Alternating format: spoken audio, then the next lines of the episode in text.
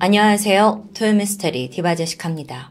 2008년 7월 30일 오전 7시 캐나다 캘거리 인근에 위치한 도시 에드먼턴에 1170번 그레이하운드 버스가 출발을 준비 중이었습니다. 그레이하운드라는 건 미국의 유명한 고속버스 회사인데 미국 전역은 물론이고요. 북쪽에 있는 캐나다, 남쪽에 있는 멕시코까지 수많은 노선을 연결해서 운행 중이죠. 이날 1170번 버스는 에드먼턴에서 출발해서 1300km 떨어진 위니펙이란 곳까지 운행이 예정되어 있었습니다. 중간중간 터미널에 들러서 새로운 승객을 싣기도 하고요. 목적지까지 총 15시간이 소요될 예정이었고요. 그렇게 승객들은 하나둘 탑승을 시작했죠. 22살의 청년 티모시 맥클레인도 그 탑승객 중 한 명이었습니다. 그는 이날 유독 피곤해 보였는데 사실 이 에드먼턴에서 일을 마치고 집으로 돌아가는 길이었기 때문이에요. 티모시는 직업이 좀 특이합니다. 카니발 바커라는 직업인데 쉽게 말하면 각종 행사에서 관광객을 막 끌고 입장권을 파는 일이죠. 그러니까 막큰 목소리로 호객 행위를 해야 하는 게 특징이라서 그는 일로 인해 잔뜩 피곤해 있던 상황입니다. 버스에 탄 티모시의 자리는 운전석으로부터 가장 멀리 떨어진 버스 뒤쪽이었습니다. 이 버스에는 아무래도 장거리용이다 보니까 자체적인 화장실이 딸려 있어요. 근데 바로 그 화장실 앞자리였죠. 사실 뭐 이 자리는 대부분의 사람들이 선호하지 않긴 하는데 티모시는 오히려 옆자리도 비어 있고 소음이 없이 조용히 갈 수 있겠다 하면서 자리에 착석합니다. 자리에 앉자마자 헤드셋을 꼈어요. 그리고 창문에 머리를 기댄 채 그대로 잠에 들었죠. 피곤하니까요. 잠시 후 승객 30여 명을 실은 이 버스는 목적지를 향해 달리기 시작합니다. 15시간의 대장정입니다.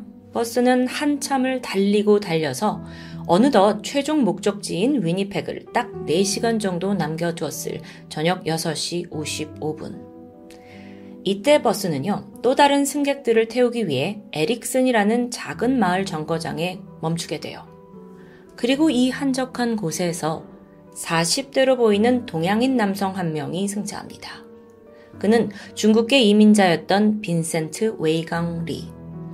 머리를 빡빡 깎고 선글라스를 쓴 상태였는데 표정이 어딘가 좀 굳어 있어요. 게다가 종종 중국어로 막 혼자 중얼거리고 있었죠. 근데 워낙 다들 자고 있는 터라 아무도 그에게 주목을 하진 않았습니다.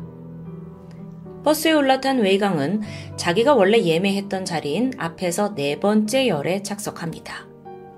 그런데 얼마 후 버스가 다시 출발하려고 했을 무렵 그는 웬일인지 벌떡 일어나서 버스의 맨 뒷자리로 걸음을 옮겨요.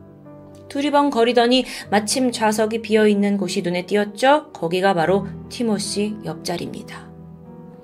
이때까지만 해도 티모시는 세상 모르고 잠들어 있었어요.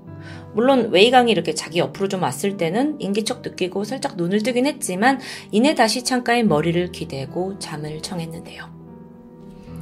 저녁 7시 30분 버스 기사를 포함해서 총 36명을 태운 1170번 버스는 마지막 종착지를 향해 달리고 있었습니다.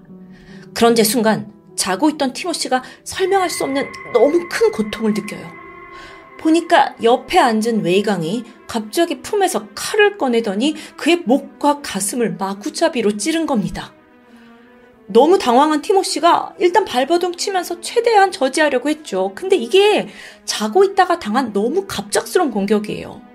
그런데 이때 더 섬뜩한 건 이 웨이강이 무슨 기계처럼 아무 감정 없는 무표정한 얼굴로 공격을 계속한다는 겁니다. 버스 안은 순간 아수라장이 됐어요. 그래서 승객들이 비명을 지르면서 막 문 쪽으로 도주를 했고요. 상황을 파악한 기사 역시 급하게 갓길에 버스를 정차합니다. 그리고 우선 승객들한테 나오라고 나오라고 급하게 대피를 시켰죠. 동시에 911에 신고 전화를 걸었는데요.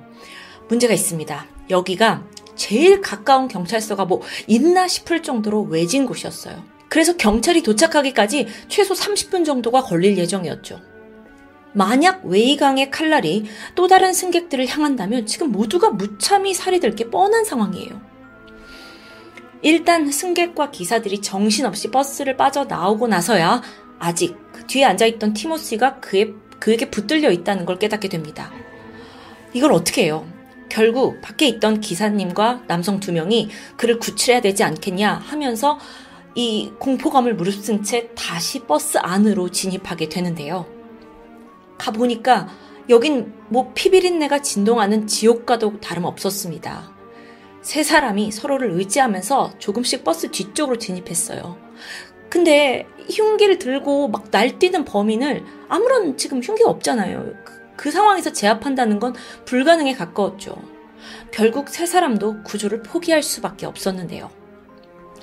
다시 버스 밖으로 나온 이들은 일단 경찰이 오기 전까지 이 사람들을 보호하기 위해서 극단의 조치를 내렸습니다. 이 범인, 웨이강이 버스 밖으로 나오는 건 막아야 되잖아요. 그래서 버스 출입구를 봉쇄해야 했어요. 그래서 막 입고 있던 옷으로 매듭 만들었고 문을 막기 시작합니다. 버스 기사가 공구들을 가져와 가지고 밖에서 출입구를 봉쇄했어요. 동시에 그는 차량 도난 방지 시스템을 작동시켰습니다. 이럴 경우 기사가 아니면 버스에 시동이 걸리지 않는다고 해요. 혹시나 웨이강이 버스를 몰고 도주할 가능성을 아예 차단한 거죠. 자, 이제 웨이강은 이 버스 안에 꼼짝없이 갇혀 있습니다. 그나마 승객들은 입구를 막았다는 안도감이 들어요. 그런데 이 웨이강이란 사람이 굳이 나오려 하거나 탈출하려는 기색을 보이지 않습니다. 아, 밖에서 이 버스 안을 주시하고 있던 승객들에겐 오히려 그게 더 공포스러웠죠. 물론 안도감도 들었지만요. 그러다 잠시 후 도저히 믿기 힘든 광경이 펼쳐집니다. 갑자기 웨이강이 밖에 있는 사람 보란 듯이 무언가를 손으로 들어 올려요. 그건 티모시의 목이었습니다. 이걸 두 눈으로 본 승객들은 오열했고 또 여기저기서 막 구토를 하는 사람들도 있었고요. 이 범인이 마치 자신의 범죄를 뭔가 과시하는 듯한데요. 자, 이때 승객들 모두를 덮치는 무거운 공포감이 있었습니다. 만약 창문을 깨고 범인이 밖으로 나오게 되면 어떻게 될까요? 뭐 이러지도 저러지도 못하고 경찰이 오기만을 기다리는 그 시간 동안 승객들은 그야말로 생과 사를 오가는 두려움에 떨었습니다. 뭐 고속도로 한복판이에요. 언제 나올지 몰라요. 발이 묶여버린 상황이죠. 이들은 버스와 가능한 멀리 떨어진 길가에 옹기종기 모여 앉았어요. 그리고 서로를 위로했죠. 패닉에 빠진 일부 승객들은 계속 눈물을 흘렸고요. 저녁 9시 정각, 마침내 캐나다 경찰 기동대가 현장에 도착했습니다. 이들 또한 상황을 보고받고 믿기 힘들어 했어요. 일단 경찰은 웨이강에게 뭐 온갖 경고와 또 회유까지 하면서 버스에서 나와라 끌어내리고자 했습니다. 하지만 경찰이 온 후 그는 아예 버스 밖으로 나올 기미가 없어요. 그리고 이때 그는 알 수 없는 말을 중얼거립니다. 난 영원히 버스에서 떠나면 안 돼. 떠나면 안 돼. 그런데 이후 그가 보인 행동은 너무도 엽기적이었습니다. 버스 안에서 웨이강이 티모시의 시신을 훼손하다 못해 신체 일부를 입에 넣기도 해요. 이 장면조차 현장에 있던 승객들과 경찰들에게 직접 목격되기도 했죠. 정말 그 충격이 어떨지 상상조차 할 수 없는데요. 이 기나긴 대치가 쉽게 끝나지 않았습니다. 새벽까지 이어졌죠. 아, 너무도 엽기적이고 말도 안 되는 이 살인극에 경찰도 뭐 어찌할 바를 모르고 있었는데 새벽 1시 30분. 웨이강이 갑자기 심경의 변화가 생겼는지 흉기로 창문을 깨고 버스를 탈출해서 도주를 시도합니다. 경찰이 따라갔죠. 테이저건 두 발 쏴서 그를 저지했고요. 웨이강은 전기 충격으로 의식을 잃었고 마침내 손과 발이 결박당한 채 경찰차에 태워집니다. 그렇게 이 무시무시한 밤이 끝나고 경찰서로 옮겨진 웨이광. 그런데 여기서 한 번 더 경찰들을 경악하게 만드는 일이 있었습니다. 막 이제 또 다른 흉기가 없는데 뒤졌어요. 근데 웨이광의 옷 주머니에서 티모시의 잘린 코, 귀, 그리고 혀가 발견됩니다. 아니, 뭐 기념품으로 생각한 걸까요? 아니면 먹으려고? 아, 이 사건 정말 너무, 너무 좀 말을 하면서 좀 무서운데요. 너무 평범한 고속버스에서 벌어진 캐나다 역사상 최악의 식인 사건. 범인 빈센트 웨이강은 도대체 어떤 사람이었던 걸까요? 그는 1968년 중국 랴오잉성에서 태어났습니다. 놀랍게도요, 원래 그는 컴퓨터 공학을 전공하던 인재였어요. 중국 우한에 있는 공과대학에서 학사학위 땄고요. 이후 베이징에서 소프트웨어 엔지니어로 근무했죠. 아, 엘리트예요. 근데 무슨 이유에서인지 2006년 돌연 가족을 이끌고 캐나다 이민을 결심합니다. 그리고 이때부터 사람이 서서히 변하기 시작해요. 정신적인 문제를 겪었던 것으로 보이는데요. 아무래도 그 이전 엘리트 때는 이제 발현되지 않았던 정신질환이 나이가 들면서 나온 것 같습니다. 캐나다에 와서 그는 더 이상 컴퓨터 엔지니어 같은 일을 할 수 없었어요. 뭐 상황도 그렇고 또 정신질환도 있었고요. 대신 신문 배달이나 마트 청소 같은 단순 노동 알바 자리를 전전해야 됐죠. 그는 집에 있는 아내를 위해서 닥치는 대로 일을 했다고는 하는데요. 근데 그때 받은 어떤 스트레스가 트리거가 된 건지 아니면 다른 요인이 있었는지는 잘 알려져 있지 않습니다. 하지만 그는 어느 순간부터 환청에 사로잡혔고 끝내 조현병을 진단받게 됩니다. 여러분, 제가 조현병 자체가 문제라고 지적한 건 아닙니다. 그런데 웨이건 같은 경우는 일단 진단을 받은 후에도 적절한 치료를 받지 않았어요. 의사를 정기적으로 만나기는 커녕 지급받은 약조차도 제대로 복용하지 않았고요. 그러다 보니 어떤 일이 발생하냐, 일상생활 속에서도 계속 환청과 환각에 시달렸습니다. 그, 그리고 그게 사람을 바꿔요. 서서히 공격적인 성격으로 변하는 거예요.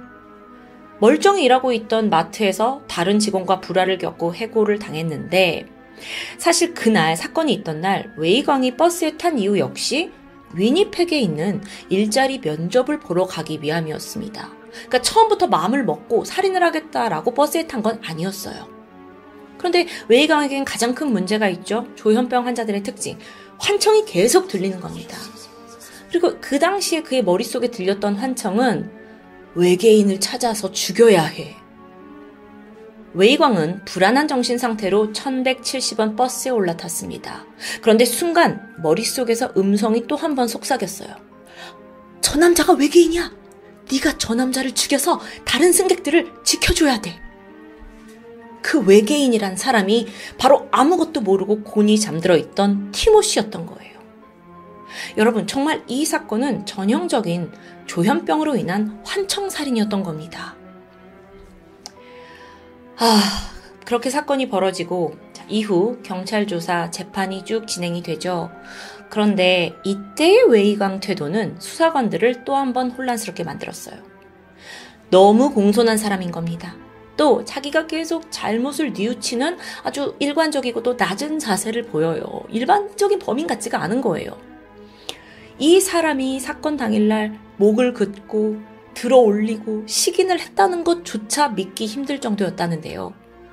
웨이광은 제가 정말 돌이킬 수 없는 죄를 저질렀다면서 나를 죽여달라고 애원하기까지 했죠. 그렇다면 재판의 결과는 어떻게 됐을까요? 자, 이 사건 충격의 연속입니다. 재판부는 그에게 형사 책임 없음이라는 결론을 내립니다. 웨이광이 범행 당시 앓고 있던 정신병으로 인해 심신 상실이었다는 상태가 인정된 겁니다. 그리고 법원은 그에게 교도소 행위 아닌 정신병원 행을 선고하게 되죠. 와, 물론 웨이광이 조현병 앓고 있는 건 명백한 사실이에요. 확인됐고요. 하지만 이 참혹한 사실, 살인에 그럼 누가 처벌을 받아야 하는 걸까요? 이 판결이 나오고 나서 유가족은 물론이고 캐나다 국민들조차도 도저히 이해할 수 없다는 반응이었습니다. 근데 이야기가 여기서 또 끝이 아니에요. 웨이강이 감호시설로 옮겨져서 치료를 시작했죠. 1년이 딱 지났는데 병원 측의 리포트를 보니까 어, 웨이강의 정신 상태가 많이 호전되었다고 쓰여 있어요. 처음에는 독방에서 치료를 받았다고 해요. 근데 금방금방 차도를 보이는 겁니다.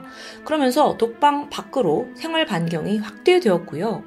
나중에는 병원 실내는 물론이고 병원 앞에 정원 산책까지 이렇게 넓은 부지를 자유롭게 돌아다닐 수 있게 되었죠.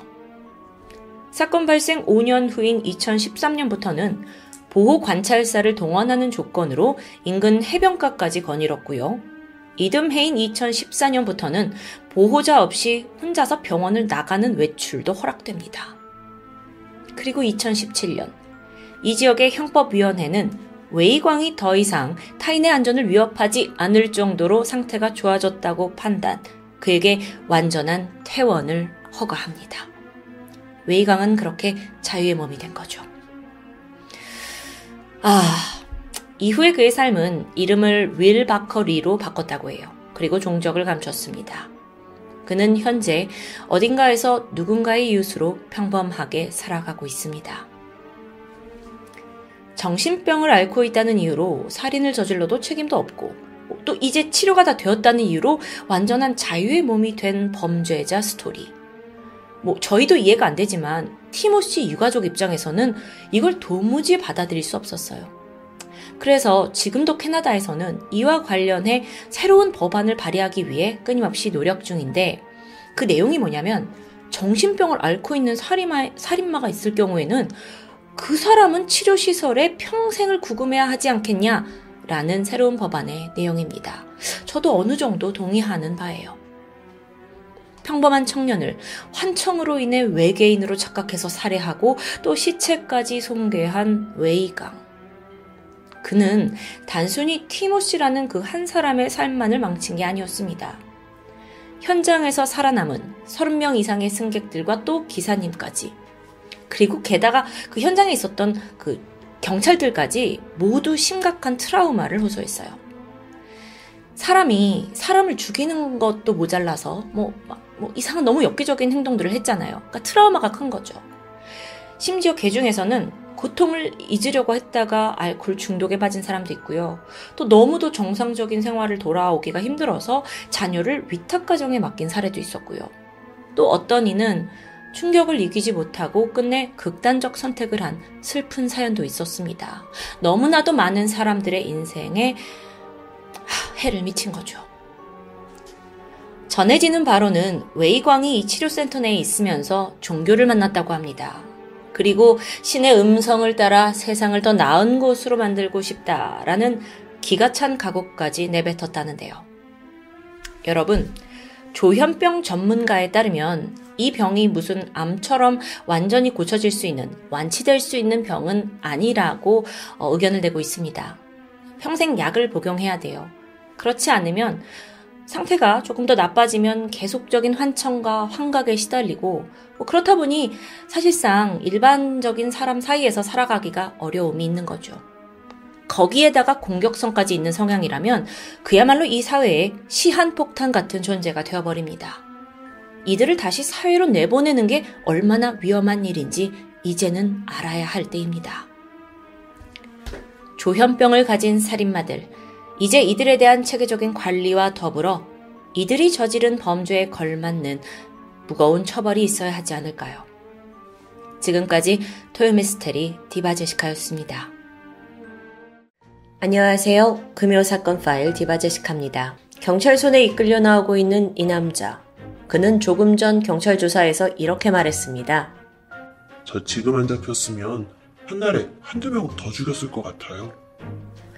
아무렇지도 않게 이런 말을 내뱉고 있는 범인은 25살 김윤철입니다. 그는 평범한 회사원이었습니다. 아주 쾌활한 성격으로 건거 직전까지 컴퓨터 부품회사 영업사원으로 근무를 했고 안정적인 월급에 또 상견례까지 마친 결혼을 약속한 여자친구가 있었어요. 가정에선 부모님께 정성을 다하는 효자들이었고요. 전과요? 청소년 때 도로교통법 위반으로 벌금 20만원 낸 게 답니다. 겉으로 봤을 때 그 누구도 김윤철이 끔찍한 연쇄살인마라고는 상상조차 하지 못했을 텐데요. 완벽한 이중 생활을 했던 거죠. 살인이 시작된 건 2006년 5월 15일. 그날 밤 11시 50분쯤 김윤철은 안양에서 친구와 늦게까지 술을 마시고 귀가하던 중 우연히 22살의 회사원 여성 윤 씨를 마주칩니다. 아주 친절한 얼굴로 밤이 늦었으니까 같은 방향이면 자기가 태워주겠다는 호의를 베풀게 되죠.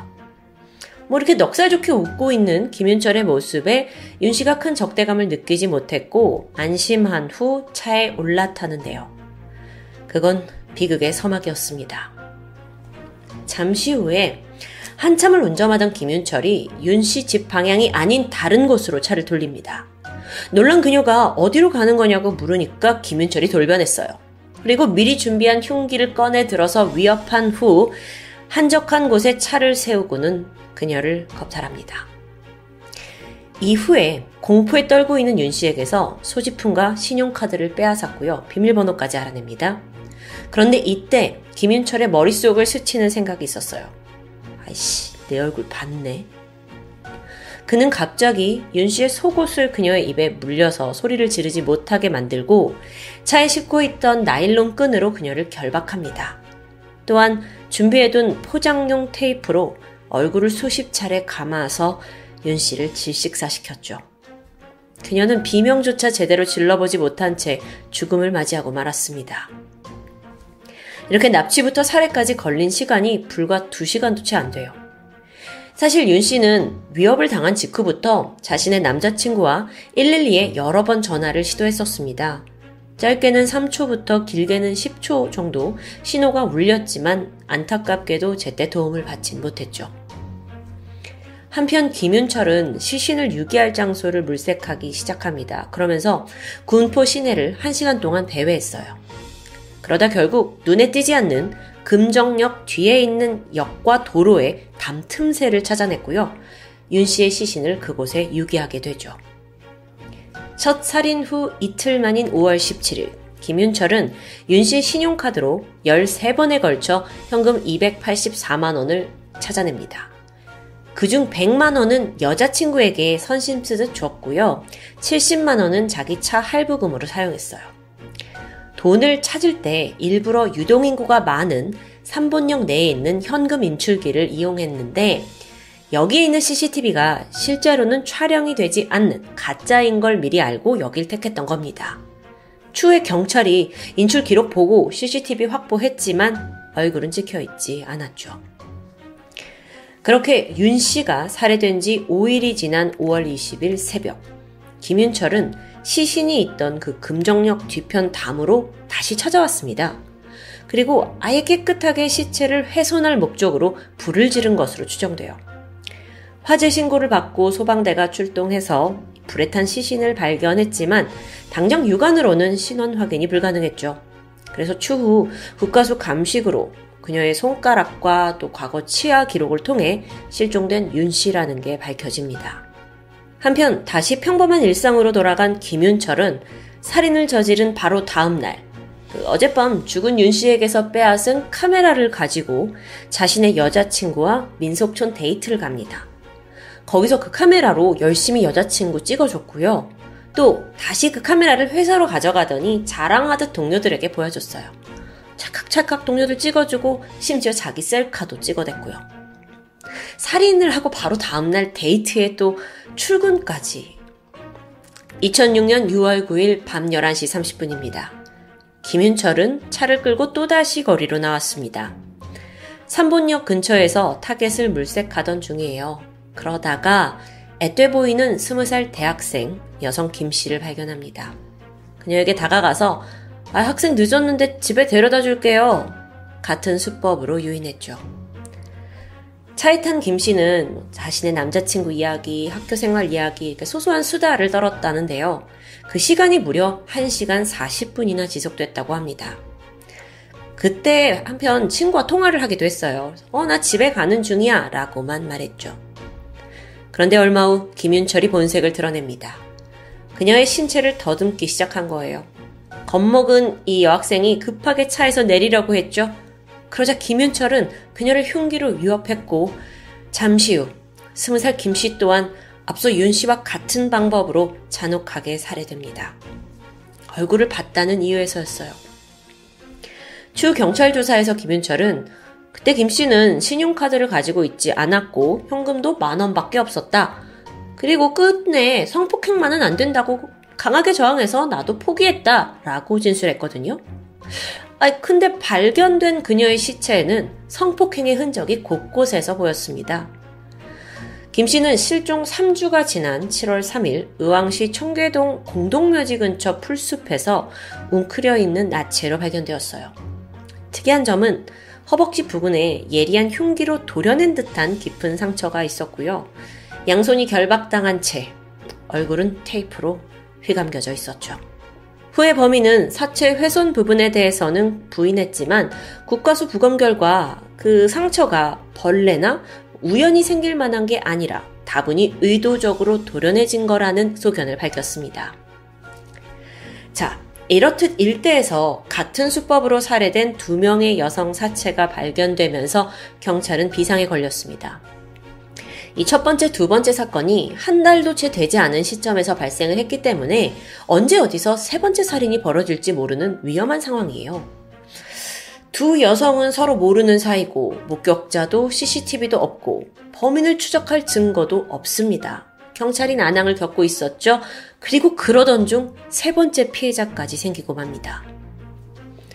7월 1일 밤 11시 군포시 3번동에서 집으로 귀가하고 있던 당시 27살의 허씨. 김윤철은요, 이미 지난 두 번의 범행을 자기가 완벽하게 처리했다는 나름의 자신감을 얻은 듯 했어요. 그래서 세 번째 범행에선 더 과감한 모습을 보이게 됩니다. 여러분, 보통 연쇄 살인범들은 살인을 하면 할수록 더 대범해지고 잔인해지는 모습을 보인다고 해요. 그게 여기서도 나타난 거죠. 이번에 김윤철은 애초부터 폭력을 사용해서 강제로 그녀를 차에 태웠어요. 그리고 이전과 같은 방법으로 그녀를 살해하고 시신을 유기합니다. 그런데 이때 죽은 허 씨에게서 챙긴 물건이 하나 있습니다. 바로 명품 구찌 가방이에요. 여성용이죠? 네. 김윤철은 이 가방을 자신의 여자친구에게 선물합니다. 기가 막히죠. 한편 연쇄 살인 사건의 범인을 추적하던 경찰이 한 가지 꾀를 내게 돼요. 우선 범인은 그 첫 피해자였던 윤 씨의 돈을 인출한 현금 지급기 CCTV가 촬영이 되지 않는다는 걸 이미 알고 있었죠. 그래서 여기 와서 뽑은 거니까요. 그렇다면 다른 여성들에게서도 뺏은 카드를 여기서 인출하지 않을까요? 즉각 경찰은 정상으로 작동하는 CCTV로 교체를 한 후에 상황을 지켜보기로 합니다. 그리고 이 예상은 적중했죠. 범인 김윤철이 세 번째 피해자 허 씨의 신용카드를 들고 또다시 이곳을 찾았던 겁니다. 허 씨가 실종된 지 이틀 후인 7월 3일. 이때는 아직 허 씨의 시신이 발견되기 전인데요. 김윤철이 그녀의 카드로 120만 원을 인출하는 장면이 포착됩니다. 경찰이 신속하게 신원을 확보했고 다음날 새벽 아파트 주차장에서 김윤철을 긴급 체포하는데 성공합니다. 경찰에 연행된 후 김윤철은 완강히 범행을 부인했습니다. 이미 현금 인출기에 얼굴 찍혀 있고 또 경찰이 증거까지 확보했지만 무조건적으로 난 아니다 이런 식이에요. 그러다가 김윤철의 패기를 꺾을 만한 결정적인 단서가 등장하죠. 바로 국과수의 DNA 분석 결과였습니다. 아니, 이게 정확히 일치하잖아요. 그제서야 범행을 자백하기 시작하는데 또 그게 전부 다는 아니었죠. 사실 아까 검거되었을 당시 세 번째 피해자 허 씨의 시신이 발견되기 전이라고 했죠. 김윤철이 허 씨의 생사에 대해서는 입을 굳게 다무는 겁니다. 분명 마지막으로 쓴 게 허 씨 카드인데 경찰이 이 여성은 지금 어디 있냐, 어떻게 됐냐 추궁을 해도 입을 열지 않아요. 그러다가 결국 기자회견을 1시간 앞둔 7월 5일 오후 2시 김윤철이 직접 수사관에게 면담을 요청했고 이때 자기가 허 씨를 죽이고 유기한 사실을 자백합니다. 서둘러 경찰이 장소를 파악한 후에 가봤죠. 그리고 같은 날 의왕시 백운호수 인근 야간 풀숲에서 허 씨의 시신을 발견합니다. 발견 당시 그녀의 몸 여기저기에 구타로 인한 상처가 남아 있었어요.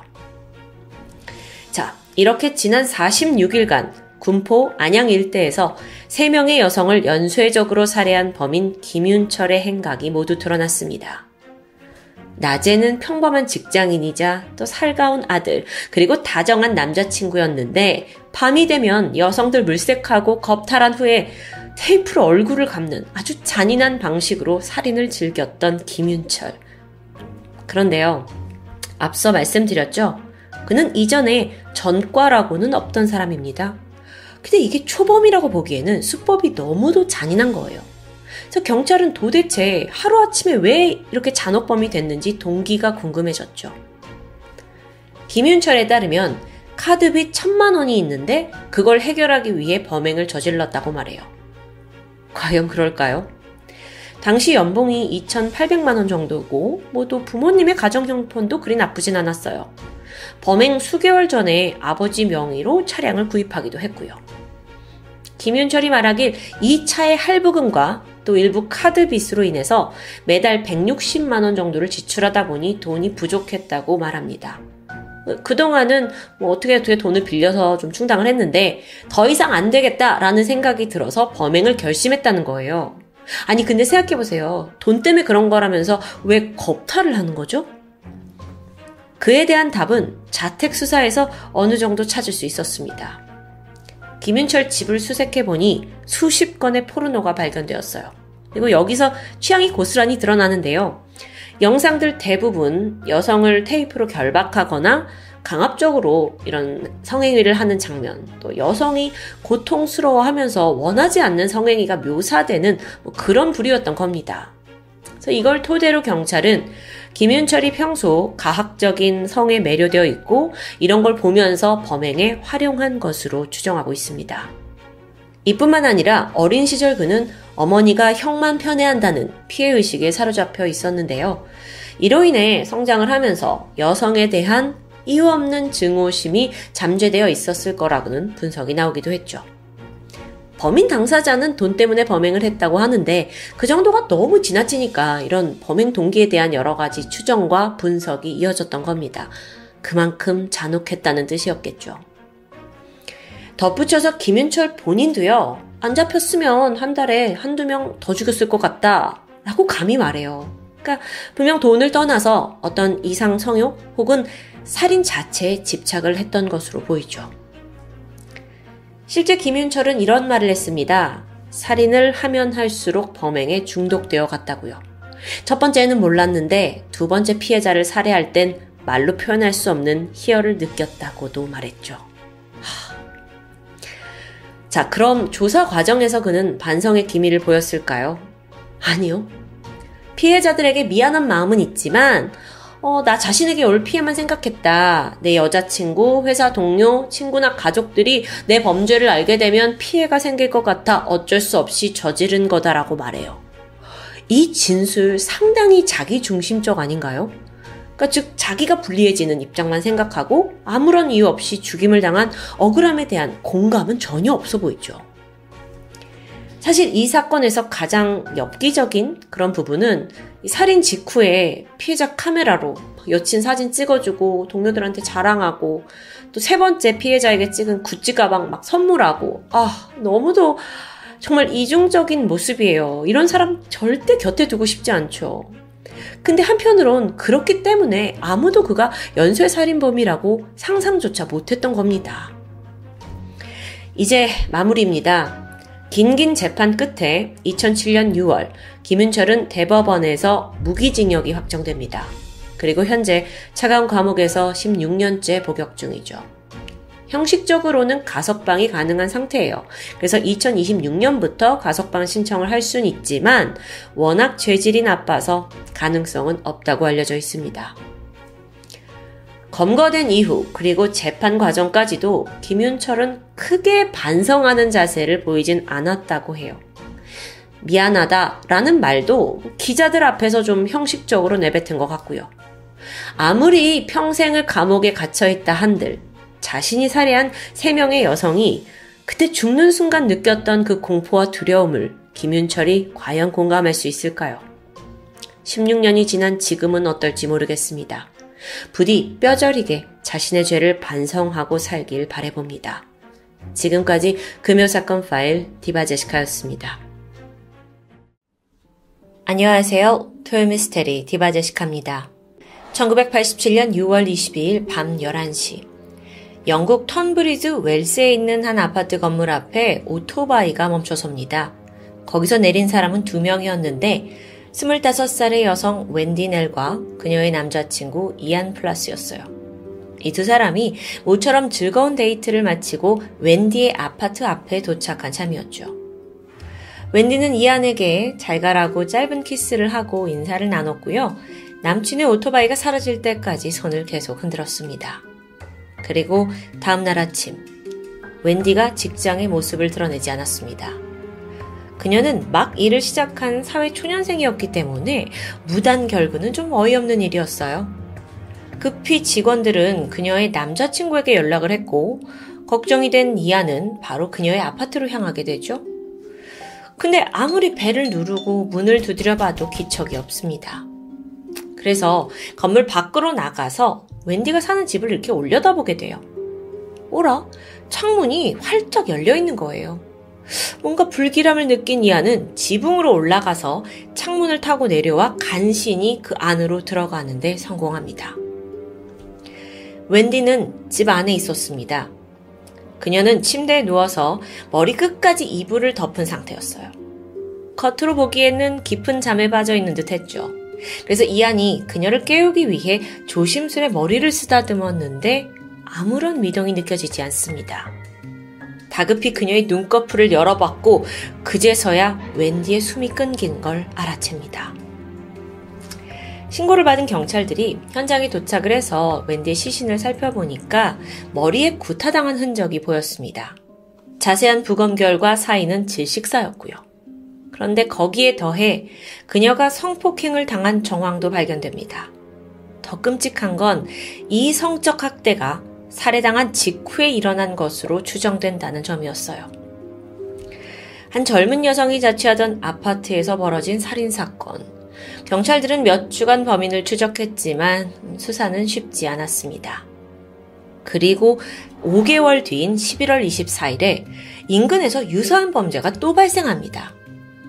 첫 현장 그 아파트에서 불과 400m 밖에 떨어지지 않은 곳이었는데 20살의 여성 캐롤라인 피어스, 그녀 또한 지난밤 자정이 다 된 시각에 택시를 타고 아파트로 귀가했어요. 하지만 다음날 자기가 일하던 레스토랑에 출근을 하지 않았죠? 지인들이 집에도 가봤지만 그녀의 모습은 보이지 않아요. 그래서 캐롤라인은 이후 실종 상태로 조사가 이어졌죠. 근데 이 사건 전날 밤에 비명 소리를 들은 이웃이 있습니다. 여자 목소리로 No, no, no, no! 이렇게 반복적으로 말하다가 30초간 비명을 질렀다는 증언이에요. 하지만 이런 증언에도 불구하고 역시 수사는 지지부진했죠. 결국 3주 후 근처 공원에 있는 배수로에서 캐롤라인의 시신이 발견됩니다. 사실 그녀는 생전 자기 동네에서 혼자 사는 여성이 집에서 살해당했다라는 소식을 접하고는 즉각 창문에 있는 잠금 장치를 다 새로 바꿨을 정도예요. 또 직장과 자기 아파트가 가까웠거든요. 그럼에도 불구하고 한동안 굳이 택시를 타고 귀가해 왔었죠. 하지만 그럼에도 불구하고 비극의 그림자를 피할 수 없었던 겁니다. 자, 이 두 젊은 여성의 죽음에는 몇 가지 공통점이 있습니다. 모두 단칸방에 혼자 살고 있었다는 점이고요. 또 거의 동일한 머리 부상을 입었고 시신이 나체 상태로 발견되었다는 점도 동일했어요. 사건 시각 또한 저녁 11시 이후로 야심한 때에 발생했고요. 근데 사실 이것만으로 동일범 소행이라고 쉽게 단정 짓긴 좀 어렵죠. 그래서 우선은 개별적으로 수사가 진행이 되었지만 경찰 역시 동일범일 수도 있다는 의심을 거두진 않았다고 합니다. 좀 더 자세히 증거들을 살펴보면 앞서 웬디 사건의 경우 현장에서 제3자의 DNA가 발견되긴 했어요. 침대 옆에 비닐봉지가 있었는데 거기에 혈흔이 찍힌 지문이 남겨져 있던 거예요. 또 블라우스에도 범인의 것으로 추정되는 발자국이 찍혀 있었고요. 이게 사실 지금 현대시대에서는 굉장히 결정적인 증거가 될 수 있겠죠. 하지만 당시만 해도 법의학이 워낙 열악했고 또 데이터베이스도 제대로 확립되지 않았던 때였기 때문에 그렇게 많은 음, 발효를 하진 못합니다. 참고로 DNA 지문 채취가 법의학에서 최초로 사용된 건 그때로부터 불과 1년 전 1986년이었다고 해요. 그러니까 아직은 좀 미비한 상태죠. 해당 증거들은 당장 범인을 잡는데 큰 역할을 하진 못했습니다. 그렇게 웬디와 캐롤라인 살인 사건은 영구 미제로 묻히고 말게 되는데요. 모두의 기억 속에서 점점 시간이 지나며 사건은 잊혀지기 마련이죠. 하염없이 시간이 흘렀고 무려 33년째가 되던 지난 2020년 12월 갑자기 미제 사건을 담당하고 있던 영국 경찰이 놀라운 사실을 발표합니다. 그동안 베일에 쌓여 있던 이 원룸 살인 사건의 용의자가 체포되었다는 거예요. 경찰이 공개한 그 범인의 정체? 2020년 그 당시에 66세였던 데이비드 풀러. 그는 사건 현장과 멀리 떨어지지 않은 텀브리지 웰스 병원에서 전기 기술자로 근무하던 사람입니다. 같은 병원에서 그와 굉장히 수십 년간 근무했던 간호사들 또 의료진에 따르면 그는 데이비 플러는 완벽한 신사예요 라고 기억해요. 말수가 없고 조용한 편에 아주 성실한 직원이에요. 쉬는 날에는 취미로 라이딩을 즐기는 뭐 그러니까 뭐 사실 특이점을 딱 잡아낼 것도 없는 그냥 평범한 동료였다는 의견이에요. 데이비드 풀러는요 개인적으로 봤을 때 어, 지금까지 세 번의 결혼을 했거든요. 그 사이에서 또 세 명의 자녀를 두고 있는 것으로 알려져 있고요. 근데 동료들의 이런 좋은 평판과 달리 그의 집 주변에 사는 이웃들은 그를 좀 다르게 기억하고 있었습니다. 데이비드 풀러가 옆집 사는 주민들과 눈을 마주치는 걸 극도로 거부하는 사람이었다고 해요. 그리고 한여름에도 이 집 창문 블라인드를 올리지 않아서 집 자체가 거의 뭐 폐쇄적인 느낌이 들잖아요. 그래서 좀 오싹한 느낌을 받기도 했다고 하고요. 또 다른 이웃은 데이비드 풀러가 종종 새벽 한 2시쯤 차를 몰고 어딘가로 가는 소리를 듣는다고 말합니다. 어딘가 좀 비밀스럽고 수상한 이웃. 한편 지난 33년 동안 영국의 DNA 데이터베이스 기술이 빠르게 발전했죠. 덕분에 웬디 살해 현장에서 채취한 그 DNA 샘플 분석, 분석도 다시 이루어지게 된 겁니다. 그 결과 부분적으로 일치하는 약 90명의 사람들이 확인됐어요. 그 중에서 특히나 높은 일치율을 보이던 사람이 바로 데이비드 풀러의 친형이었습니다. 참고로 보관한 지 30년도 더 된 이런 DNA에서 높은 일치율이 보이는 확률은 10억분의 1 정도라고 합니다. 그러니까 쉽지 않은 확률이에요. 그래서 경찰은 일단 풀러의 형한테 달려갔죠. 조사를 했는데 그는 사건 당시에 이 동네에서 아주 멀리 떨어진 곳에 살고 있어요. 범인일 수가 없어요.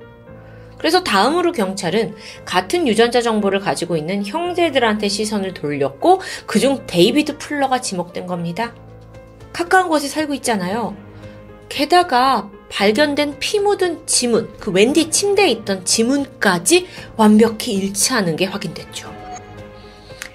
그 현장에 있던 그 블라우스에 있던 발자국도 중요한 증거였는데요. 최초 조사에서 발견된 신발 밑창을 보니까 클락스라는 브랜드의 운동화 모델입니다. 이걸로 어떻게 범인을 찾냐 싶은데 경찰이 풀러 가족 사진을 입수했어요. 그래서 하나하나 다 찾아봤죠? 그러다가 과거 80년대에 그가 동일한 클락스 모델을 신고 있는 모습을 확인합니다. 와, 이건 정말 경찰의 집념이 빛을 발하는 순간이겠는데요. 띵동. 경찰이 데이빗 풀러의 자택을 급습했어요. 33년 전 살해당한 웬디와 캐롤라인 사건을 아냐? 라는 질문에 무슨 소리냐? 나는 전혀 모른다고 부인했죠. 하지만 집을 수색해보니 서서히 충격적인 게 드러납니다. 풀러의 서재에 유독 수많은 컴퓨터 하드 드라이브, CD, 그리고 과거에 이제 옛날에 쓰던 플로피 디스크가 다 보관이 되어 있어요. 그래서 경찰이 이걸 수거해서 분석해보니 그 안에는 수천만 장의 성범죄 이미지와 영상들이 담겨 있는 거예요. 수천만 장이요. 근데 이게 포르노였냐고요? 아니요. 모두 플러가 직접 촬영한 겁니다. 그런데 자세히 이 사진을 좀 더 살펴보던 경찰이 경악하고 말죠. 사진 속의 여성들이 살아있는 것 같지가 않아요. 죽은 시신이었던 겁니다. 게다가 이게 어디서 촬영됐는지 그 배경을 살펴보니까 모두 동일한 곳이었는데 거기가 바로 영안실입니다. 시신을 보관하는 그 차가운 영안실에서 이 데이비드 풀러라는 사람이 수년간 자행해온 끔찍한 행위, 그게 고스란히 사진과 영상의 컬렉션처럼 남겨져 있었던 거예요. 이 정말 더럽고 역겨운 컬렉션이 2008년부터 무려 12년간 한 부씩 계속 늘어나 있었습니다. 와. 자, 정리해보자면요. 데이비드 풀러는 웬디와 캐롤라인 사건의 진범이 맞습니다. 두 명의 여성을 80년대 후반에 살해하고 수사망 피해서 숨죽이고 살고 있었던 거예요. 하지만 자기의 추악한 성욕을 더 이상 억누를 수 없었죠. 그래서 어느 순간 은밀하고 더 역겨운 방법을 생각해냈는데 그 대상이 바로 죽은 여성의 시신이었습니다. 기억하시죠? 이 사람 직장이 텀브리지 웰스 병원입니다. 플러는 병원 내부 관계자였기 때문에 출입카드를 당연히 소지하고 있어요. 이걸 통해서 병원 어디든지 갈 수 있었고요. 영안실도 맘만 먹으면 뭐 아무도 없는 새벽 시간에도 혼자 접근할 수 있었던 거죠. 특히나 영안실에서도 따로 마련된 검안실이라는 이런 장소는 죽은 이의 품위를 지키기 위해 CCTV를 설치하지 않는 게 관례였습니다. 풀러가 이 사각지대를 이용해서 그곳에서 무분별한 범죄를 저질렀던 겁니다. 실제 출입 기록을 확인해 본 결과 그는 근무 시간뿐만 아니라 밤늦게 영안실에 홀로 들어간 기록이 고스란히 남아 있었어요. 그러니까 아까 새벽에 막 나가더라. 그걸 본 목격자들, 이웃들의 증언과 정확히 일치하는 부분이기도 해요. 와, 이 시신에 대한 데이비드 풀러의 집착은 거의 병적이었습니다. 영안실에 수많은 시신이 안치되어 있잖아요. 그런데 이걸 하나하나 장부와 또 시체 식별 태그를 통해서 자기가 친미, 치밀하게 인적 사항을 다 수집해 둔 거예요.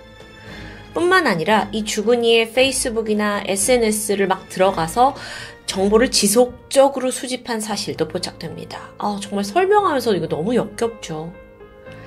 이렇게 피해를 입은 시신이 확인된 것만 최소 102구예요. 102구요. 근데 플러가 실제로 컬렉션을 만들기 9년 전인 그 1999년부터 이 병원에서 근무를 시작했거든요. 그렇기 때문에 컬렉션이 2008년부터 시작됐지만 사실 1999년부터 2008년까지 더 추가적인 피해가 있을 수 있다는 거죠. 사람이 어떻게 이럴 수 있죠? 이렇게 두 건의 영구미제 사건의 범인을 조사하는 과정에서 그의 끔찍한 민낯이 드러났죠. 풀러는 두 건의 살해 혐의뿐만 아니라 시신 능욕 혐의 51건에 대한 범행을 인정합니다.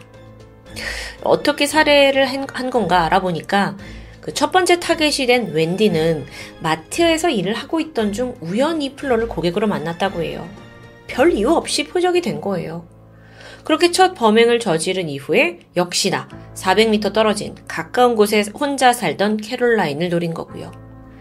웬디와 달리 캐롤라인은 아예 일면식도 없던 사람입니다.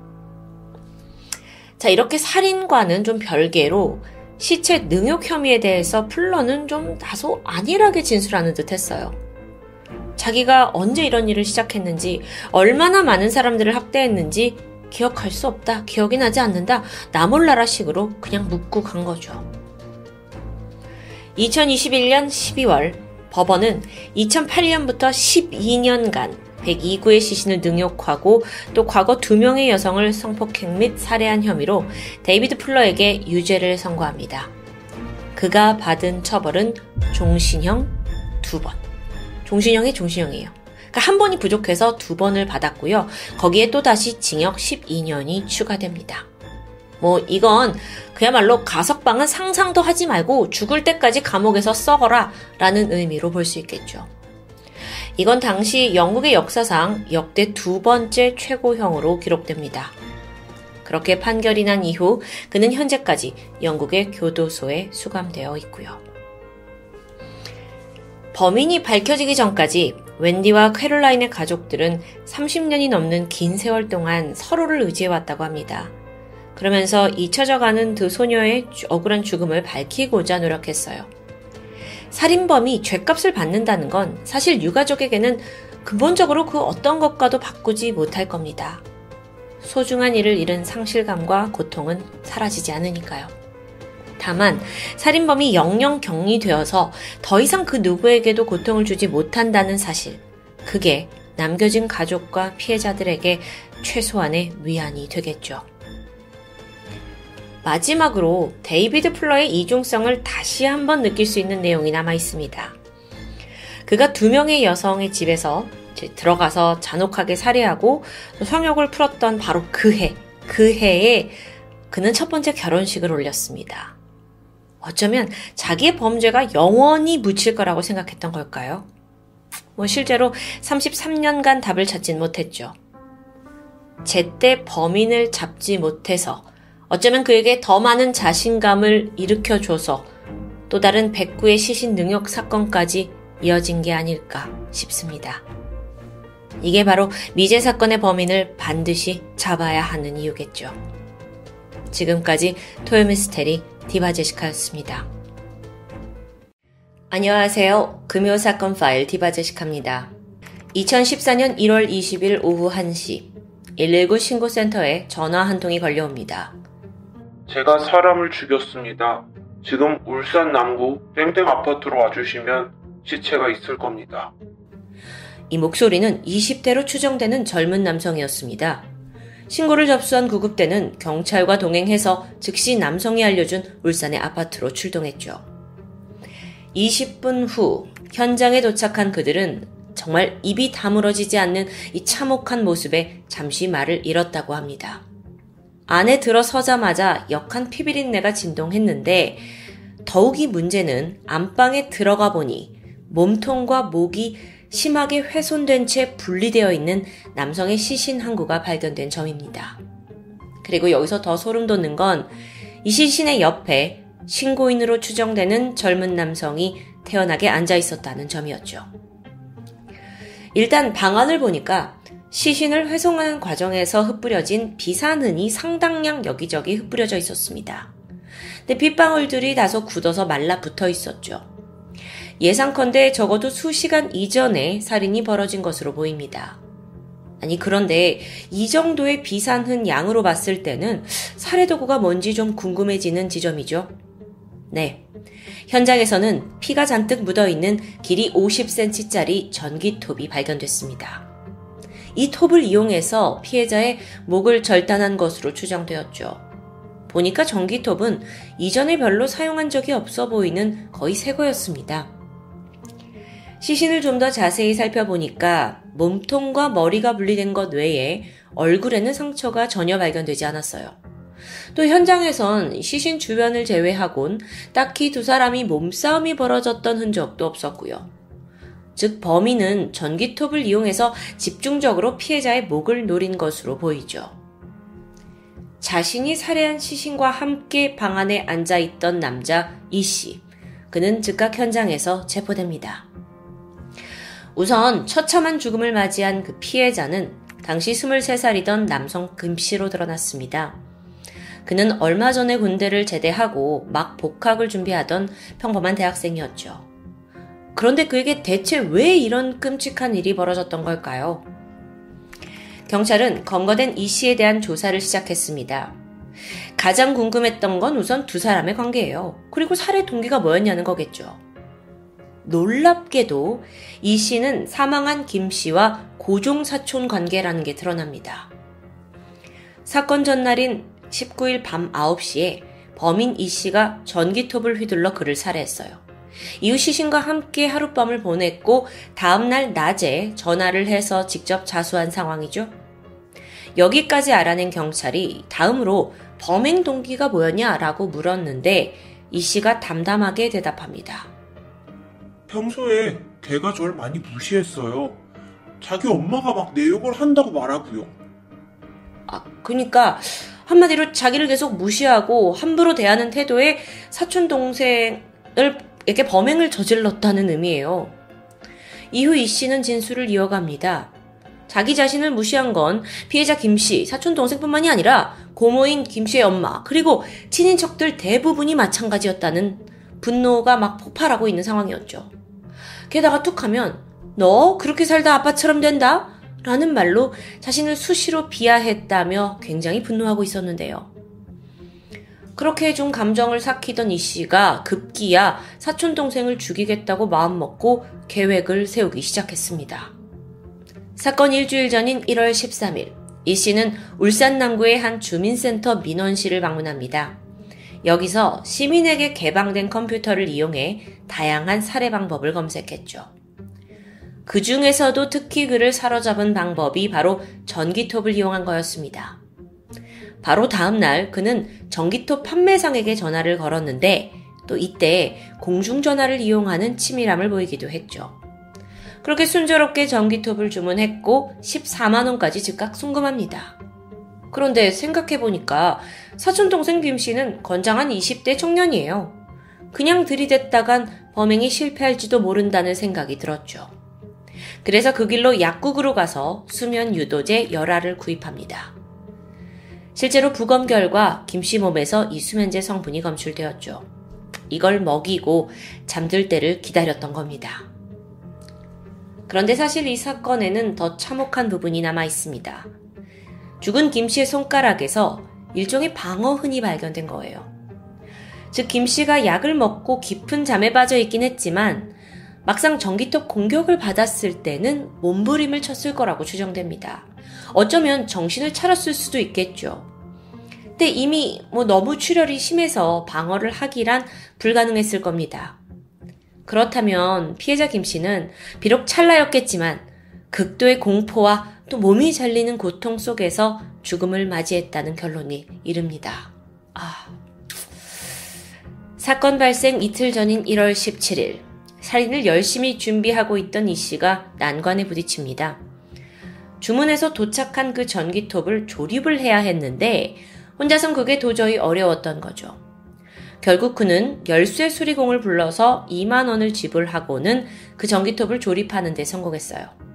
이렇게까지 할 정도로 살인에 대한 집착이 상당했다는 거죠. 그리고 다음 날인 18일 저녁, 그는 사촌동생 김 씨에게 전화를 걸어서 만날 약속을 잡습니다. 그리고 당일인 19일 오후 2시 40분, 피해자 김 씨는 아무것도 모른 채, 형, 나 1시간 반 뒤에 도착할게. 라는 전화를 하게 돼요. 이때부터 이 씨는 분주해지기 시작했죠. 그는 제일 먼저 콜라와 맥콜이 담긴 병에 미리 구입한 수면 유도제 열알을 잘게 부숴서 넣은 뒤 섞어버립니다.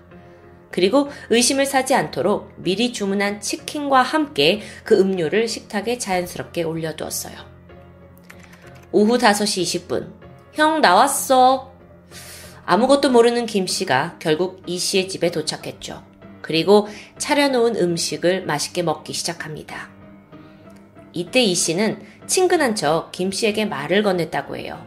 그러면서 한편으로는 수면 유도제를 타놓은 콜라를 끝까지 마시도록 유도했고요. 집에 들어온 지 1시간 반이 된 저녁 7시쯤 피해자 김 씨는 밀려오는 졸음을 참을 수 없었고 결국 방에 들어가 눈을 붙이게 됩니다. 이 씨는 그가 좀 더 깊게 잠들 때까지 2시간가량 더 기다렸고요. 밤 9시 20분입니다. 이 씨는 준비해둔 전기톱을 꺼내서 전기 코드를 꽂고는 망설임 없이 그 톱날을 김 씨의 목에 갖다 댔습니다. 대자마자 사방에 피가 튀었고요. 이때부터는 차마 말로 표현하기 힘든 끔찍한 순간이 이어졌죠. 당시에 이 사건을 전해 들은 여론은 유례 없는 전기톱 살인에 정말 치를 떨었고요.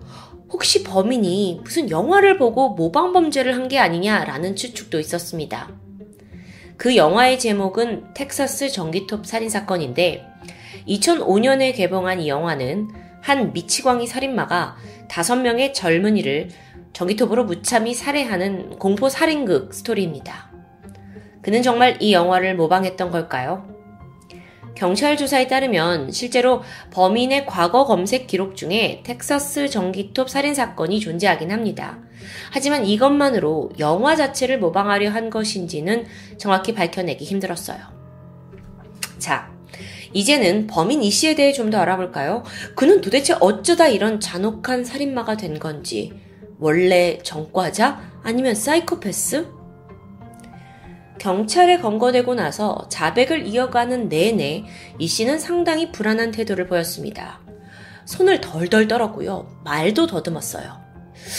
조금 시간을 두고 보니까 다른 사람에 비해 어딘가 좀 다르다는 게 느껴졌습니다.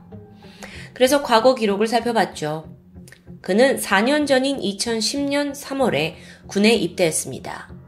하지만 인지기능 저하, 불안 증세, 우울증, 대인관계 미숙 등의 문제를 보였고 국군 부산병원에서 정신과 치료를 받은 이력도 발견되었죠. 그리고 이곳에서 이 씨는 정신분열증 초기 그리고 경계성 지능 장애를 판정받습니다. 이후 입대 6개월 만에 부적합 처분을 받아서 조기 전역하게 돼요. 이 이야기를 들으니까 이제야 퍼즐이 좀 맞춰지는 듯 하죠. 그런데 일단 범인 이 씨는 평소에 고종사촌 김 씨와 매우 가까운 관계였다고 합니다. 그가 이 씨를 무시했다는 건 어디까지나 가해자, 범인의 주장일 뿐이에요. 두 사람 사이에서 구체적으로 어떤 일이 오갔는지는 정확히 알 수 없었지만 확실한 건 군에서 나온 이 씨가 다소 폐쇄적인 삶을 쭉 살아갔는데 그때 유일하게 소통하고 그나마 친하게 지냈던 상대가 오직 동생 김 씨뿐이었다는 점입니다. 가정사를 좀 살펴보면 이 씨는 8살 때 부모님이 이혼하면서 할머니와 단둘이 살고 있었어요. 그런데 2년 전에 할머니가 요양법 병원에 입원하게 되면서 이후로는 철저히 혼자가 되었죠. 그때부터 극심한 우울증을 보였다고 합니다. 주변에 친구나 지인도 전혀 없었고요. 이웃들이 봤을 때 그는 아픈 할머니를 잘 돌보던 아이로 기억됩니다. 고등학교를 졸업한 뒤에는 특별한 직업 없이 여러 알바를 전전하면서 생활비를 벌었다고 하는데 참 특이한 게 부모와 떨어지고 다소 외롭고 힘들게 자랐다는 것 외에 그가 사이코패스 살인자 같은 면모를 보인 적은 별로 없습니다. 어쩌면 할머니마저 떠나고 친구도 지인도 없는 이 철저하게 고립된 환경 속에서 그는 피해 망상, 우울증, 게다가 조현병 증세까지 겪으면서 살인에 대한 환상이 커진 것으로 보여요. 하, 요즘 참 자주 등장하고 있는 이 정신분열, 조현병, 이건 정말 그 누구도 막지 못하는 현대 최악의 불치병이라고 생각이 드는데요. 실제로 재판이 진행되던 와중에 이 씨는 살해 동기에 대해 이런 말을 남겼습니다. 몸 왼쪽에는 대장 악마, 중간 악마, 작은 악마가 있어요. 그리고 오른쪽에는 대장 천사, 중간 천사, 아기 천사가 있어요. 그런데 대장 악마가 김 씨를 죽여라라고 해서 죽인 거예요. 동생을 죽이자마자 대장 악마는 사라졌어요. 중간 악마와 작은 악마는 현재 잠들어 있고요. 야, 증세가 너무 심각하죠. 그런데 여기에 또 다른 시각을 가진 전문가들도 있습니다. 프로파일러들 생각에 이 씨가 거짓 진술을 할 수도 있다라는 주장이었죠. 물론 그가 정신분열의 초기 증세를 앓고 있는 건 맞지만 이게 사리 분별을 하지 못할 만큼 심각하다고 볼 수는 없다는 점이에요. 그러고 보니까 그는 분명 인터넷 검색도 직접 해서 톱과 수면제 구매했습니다. 그 과정에서 치밀함을 보이기도 했고요. 근데 대장 악마를 막 언급할 정도로 환청을 겪고 있는데 막상 살인 계획을 할 때는 철저했다? 이 점이 이상한 거죠. 이것 때문에 재판에서 검사는 이 씨에게 사형을 구형해야 한다고 주장했습니다. 하지만 이 씨 쪽 변호인은 정신병적 증세, 언어장애, 경계성 지능장애 진단서를 제출하면서 심신미약으로 인한 범행을 주장했고요. 이 사건의 재판 결과는 결국 어떻게 나왔을까요? 1심 재판부는 범행 수법이 유례없이 끔찍하지만 그가 정신분열을 앓고 있고 또 스스로 자수해서 협조적인 자세를 보였다는 점, 정과가 없고 뉘우치는 자세 였다라는 점을 들어서 징역 25년을 선고했습니다. 검찰 측과 피고인 측 모두 항소했지만 개각이 되었고 원심이 유지됩니다. 이후 이 씨는 치료 감호 선고를 받게 되는데 치료 감호란 건 실형 복역에 앞서서 먼저 시설에 수용이 돼서 치료를 위한 조치를 받는 걸 의미합니다. 음, 주로 심신 장애가 있거나 뭐 마약이나 알코올 중독자들에게 내려지는 처분이라고 해요. 이걸 왜 범죄자를 국가가 치료를 해주냐? 라는 인식도 있지만 이건 환자 개인을 위해서가 아니라 사실 사회 차원에서 필요한 일입니다. 정신질환 범죄의 재범을 예방할 방법이 치료밖에 없다는 판단에서 나온 거죠. 하지만 한편으론 이곳에 들어간 범죄자가 정말 치료가 필요한 환자인지 아니면 그저 교묘하게 핑계를 대고 감형을 노린 건지에 대해서는 엄중한 잣대가 필요해 보입니다. 전기톱으로 사촌 동생의 목을 잘라 살해한 이 범죄자의 형은 이렇게 확정되었습니다. 어느 정도의 심신미약이 인정된 거죠. 여기서 문득 이런 생각이 듭니다. 과거 5, 6년 전만 해도 사이코패스 범죄자 유형에 참 많은 대중이 큰 충격을 받았어요. 그만큼 흔한 케이스가 아니었으니까요. 하지만 요즘 분위기는 다소 다릅니다. 워낙 사이코패스 테스트에서 높은 점수를 받는 범죄자 유형이 계속해서 나오고 있죠. 오히려 갈수록 망상이나 환청 같은 정신장애로 살인을 저지르는 일들이 심심찮게 보도되고 있는데요. 우린 이걸 어떻게 예방할 수 있을까요? 단순히 가정에서 잘 관리해라 라는 말로는 부족해 보이는 상황입니다. 물론 대한신경정신의학회는 다음과 같은 발표를 내놓기도 했습니다. 전체 범죄 중 조현병 환자에 의한 범죄율은 0.04%다. 치료와 관리를 받는 정신질환자의 범죄 가능성은 일반인의 강력범죄 가능성보다 현저히 낮다. 이 씨의 경우에 그가 그렇게 철저한 고립된 생활을 하는 것이 아니라 그에게 좀 더 관심을 가져주는 가족 혹은 복지기관 담당자라도 있었더라면 상황이 좀 달라지지 않았을까요? 이건 범죄자에 대한 연민이 아닙니다. 최소한의 보호장치라도 예방 차원에서 생각해 보자는 거죠.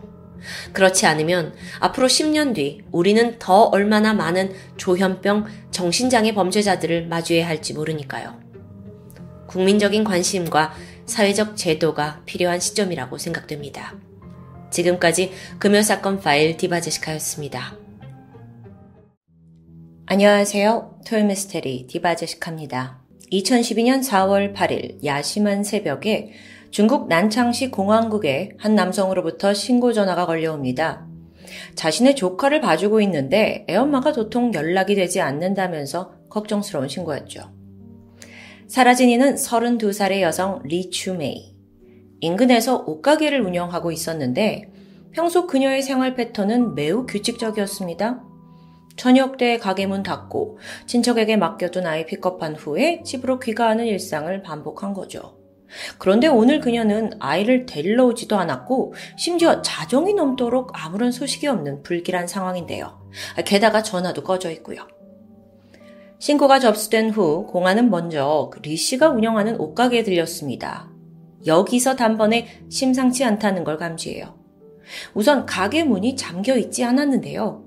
강도를 의심할 수 있죠? 들어가 보니 카운터에 있던 돈통에 현금은 고스란히 남아 있습니다. 물건 또한 뭐 흐트러짐 없이 잘 정돈되어 있었고요. 여기엔 오로지 가게 주인 리 씨만 증발한 상태인데요. 여기서 잠시 리 추메이에 대해서 좀 알아보면 그녀는 10년 전에 이혼의 아픔을 겪은 후 딸과 함께 고향을 떠나 이곳 난창시로 왔습니다.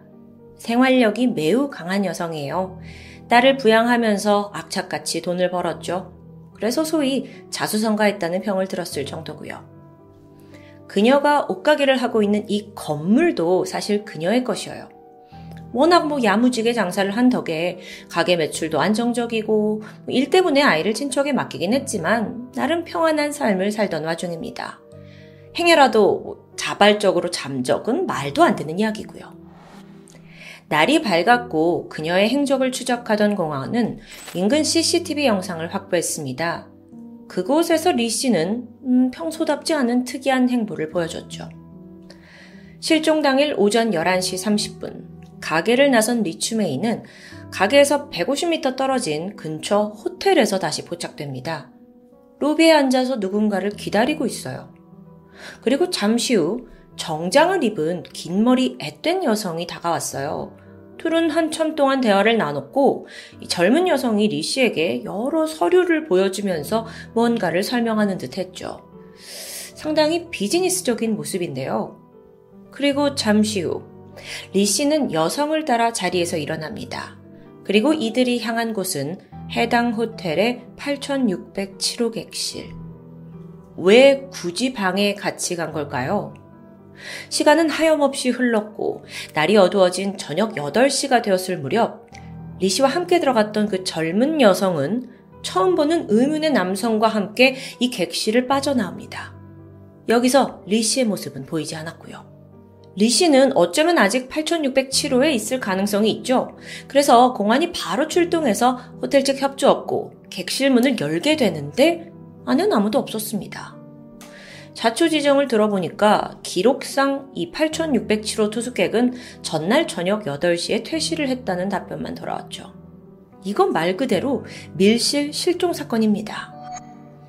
즉각 객실에 대한 감식이 시작되었어요. 그 결과 벽면에서 미처 지우지 못한 혈흔이 발견됩니다. 또한 화장실 하수구에서 사람의 것으로 보이는 피부 조직 일부도 발견됐고요. 감식해보니 이건 전부 리 씨의 DNA와 일치합니다. 그렇다면 분명 이 호텔 방 안에서 끔찍한 일이 있었다는 예감이 들 수밖에 없죠. 근데 아직 부족합니다. 이후 공안은 CCTV에 찍힌 영상을 수없이 돌려보면서 새로운 단서를 찾는 데 열중합니다. 그러다 마침 처음엔 미처 발견하지 못한 수상한 정황들이 몇 가지 나와요. 먼저 리 씨가 젊은 여성을 따라서 그 8607호에 들어가는 장면이었어요. 근데 앞에 있던 그 여성이 뚝뚝뚝 가더니 객실 문을 두드린 후에 문을 열고 들어갑니다. 즉, 방에 이미 누군가가 있었다는 거죠. 그리고 15분 후 여성이 혼자 밖으로 나와요. 다시 15분 후에 다시 들어갑니다. 근데 그때 들어갈 때 여성의 손에는 검은색 봉지와 커다란 여행용 캐리어가 들려 있었습니다. 이후에도 그녀는 계속해서 객실을 들락날락거려요. 그때마다 추가적으로 뭐 검은색 가방, 배낭 같은 게 옮겨졌고요. 마지막으로 저녁 8시에 그 의문의 남성과 객실을 빠져나왔을 땐 한가득 짐을 챙겨둔 상태였습니다. 여러분, 이거 어느 정도 감이 오시죠? 두 남녀가 이 객실에서 리 씨를 살해한 뒤 시신을 훼손하고 유기한 정황입니다. 한편, 이 호텔방에 체크인한 당사자 신원을 찾아냈는데 이게 어딘가 좀 이상해요. 18살의 남성 리 샤우스, 편의장, 편의상 샤우스라고 부를 텐데, 조사를 해보니까 이 18살 남성은 키가 작고 왜소한 체형입니다. 근데 CCTV에 찍힌 그 남성은 꽤나 건장해 보였고요. 이건 아무래도 샤우스의 신분증을 도용한 듯해요. 본인이 아닌 거라고요. 이 다음으로 공안은 실종된 리 씨의 통화 기록 그리고 은행 거래 내역을 살펴봤습니다. 실종 당일인 4월 7일 오전 11시 30분 리 씨에게 수신자 미확인 번호로 전화가 왔어요. 이 통화를 한 후에 호텔로 갔던 게 확인된 거죠. 또한 같은 날 오후에 그녀의 통장에서 현금 2만 위안, 그러니까 하나로는 한 380만 원 정도가 빠져나간 것도 확인됩니다. 근데 하필 돈을 인출해간 그 ATM 기계의 CCTV가 고장나 있는 거예요. 그래서 누가 가져갔는지는 확인이 불가능했죠. 이게 제일 중요한 단서인데 없다는 게 정말 말이 안 되죠. 갈수록 수사는 난관에 봉착합니다. 방에 같이 있던 남녀가 누군지도 모르고 또 살해 정황은 의심이 가는데 확실한 증거가 전혀 없는 상황이니까요. 그래서 공안은 실종된 리 씨의 주변 사람들 중 원한 관계가 가진 사람이 없는지를 조사하기 시작했어요. 그 과정에서 한 사람이 떠오르는데 바로 리 씨의 남자친구 띵따칭이란 사람입니다. 띵 씨는 리 씨보다 15살 연상이고요. 이미 뭐 5, 6년째 함께 동거 중이었어요. 리 씨는 자기 친딸과 또 가족 친척들에게 띵 씨 남자친구를 소개할 정도로 가까운 사이였다는데 근데 좀 궁금하죠. 5, 6년간 재혼을 했는데 왜 결혼을 하지 않았을까? 그 이유는 바로 띵 씨가 이미 가정이 있는 유부남이었기 때문입니다. 그는 결혼 20년 차에 18살 된 건장한 아들까지 있었고요. 그런데 사실 띵 씨가 수상한 이유는 따로 있어요. 실종 당일 리 씨는 그 수신자 미확인 전화를 받았었죠. 근데 하필 그 바로 직전에 띵 씨와 통화한 기록이 남아 있었다는 점이에요. 게다가 그의 거래 내역을 살펴보니까 며칠 전부터 누군가의 계좌로 꾸준히 5만 위안을 입금한 내역까지 나옵니다. 여기까지 봤을 때는 혹시 띵 씨가 이 내연 관계를 청산할 목적으로 큰 돈을 주고 청부살인을 요청한 건 아닐까라는 추정도 가능해지는데요. 땡 씨는 억울함을 표했습니다. 실종 당일 리 씨한테 전화를 한 건 뭐 연인이고 같이 점심 먹자라는 내용이었다. 그리고 또 사건 전에 꾸준히 누군가에게 돈을 송금한 건 장사를 하고 있는 친한 친구에게 빌려준 거다라고 해명합니다. 실제로 사실관계가 확인이 되었고요. 아니 그러면 이 리 씨와 띵 씨는 정말 아무런 문제가 없는 사람들이었을까요? 조금 더 알아봤어요. 띵 씨, 이 남성은 아내와 별거를 하던 중에 지금 실종된 리 씨를 만나서 깊은 관계로 발전한 겁니다. 그래서 리 씨와 몇 년간 동거를 하면서 뭐 내심 별거 중이니까 재혼을 꿈꿨을 수도 있죠. 근데 여기엔 문제가 있었는데 아까 언급한 대로 이 남성 띵 씨에게는 18살 된 아들이 있었죠. 사실 그 아이에게 장애가 있었던 겁니다. 자기가 이혼을 하면 아들의 미래가 불안해질 것을 염려하던 그는 결국 이혼을 보류해요. 여자친구 리 씨 또한 이 사정을 이해했다고 하고요. 자, 결론적으로 둘의 사이는 나쁘지 않았습니다. 띵 씨는 옷가게를 리 씨가 열었을 당시에 뭐 비용 일부를 줬을 만큼 그녀를 도왔고, 심지어 애인이 사라진 후에 자기가 대신 그녀의 딸을 맡아 키우겠다는 책임감 있는 모습을 보이기도 했고요. 이렇게 결론적으로 살해의 동기가 가장 유력해 보였던 애인 띵 씨는 범인에서 제외됩니다. 아니, 그럼 도대체 누가 리 씨를 살해한 걸까요? 이번에 공안이 눈을 돌린 곳은 호텔 예약 과정에서 신분을 도용당한 18살 리 샤우스. 어디서 신분증을 잃어버렸습니까? 뭐 이렇게 추궁을 했습니다. 그랬더니 샤우스는 어, 그게 아니라 누군가한테 빌려준 거라고 해요. 그게 누굽니까? 평소 친하게 지냈던 16살 황원원이라는 여성이었습니다. 청소년에 불과한 16살 그녀가 신분을 도용했다. 근데 젊은 여성이다. 아, 이거 확인해 보니까 그 여성이 호텔에서 로비에서 만남을 가진 후에 방으로 함께 들어갔던 그 CCTV 속 영상 여성과 동일 인물인 겁니다. 이게 결정적인 거죠. 공안은 신속하게 황량을 추적했고 이후 수사는 급물살을 타게 돼요. 영상 속 그녀와 함께 있던 남성의 정체도 밝혀집니다. 그는 황량의 남자친구 26살의 쿵 레이였습니다. 머지않아 두 사람이 체포되어 그리고 모든 것을 체념한 듯 범행 일체를 자백했죠. 도대체 리 씨가 이 젊은이들과 무슨 관계였기에 죽음을 맞이했던 걸까요? 그리고 시신은 어디에 있고요? 일단 쿵 레이, 편의상 레이라고 할게요. 사건 당일 그는 황량과 함께 임대 계약을 핑계로 리 씨를 호텔로 유인했습니다. 그리고 방에서 살해했다는 걸 고백했어요. 이후 시 씨는 인근 호수에 유기했죠. 그래서 공안이 해당 현장에서 3일 밤낮 동안 수색을 진행했고요. 마침내 시신 한 구가 든 가방을 발견합니다. 그런데 여기서 반전. 이 시신은 실종된 리 씨가 아닙니다. 보니까 이미 부패가 상당히 진행된 상태예요. 그리고 또 시신이 담겨있던 그 가방도 CCTV에 남아있던 것과는 달랐고요. 뭐예요, 이거? 근데 같은 수법에 동일한 유기장소? 이거 역시 황량과 레이의 짓이었을까요? 보통 사건이 아님을 감지한 공안은 몇 날 며칠에 이어서 강도 높은 조사를 이어갔어요. 그러다 결국 모든 걸 포기한 듯 황량이 먼저 입을 엽니다. 그 시신도 자기들의 범행이 맞다는 거예요. 그리고 심지어 피해자는 아는 사람이었습니다. 황량의 친구 원징. 그녀가 밝힌 이 사건의 전말은 이렇습니다. 황량은 어린 나이에 아버지를 잃고 어머니와 어렵게 살아가고 있었어요.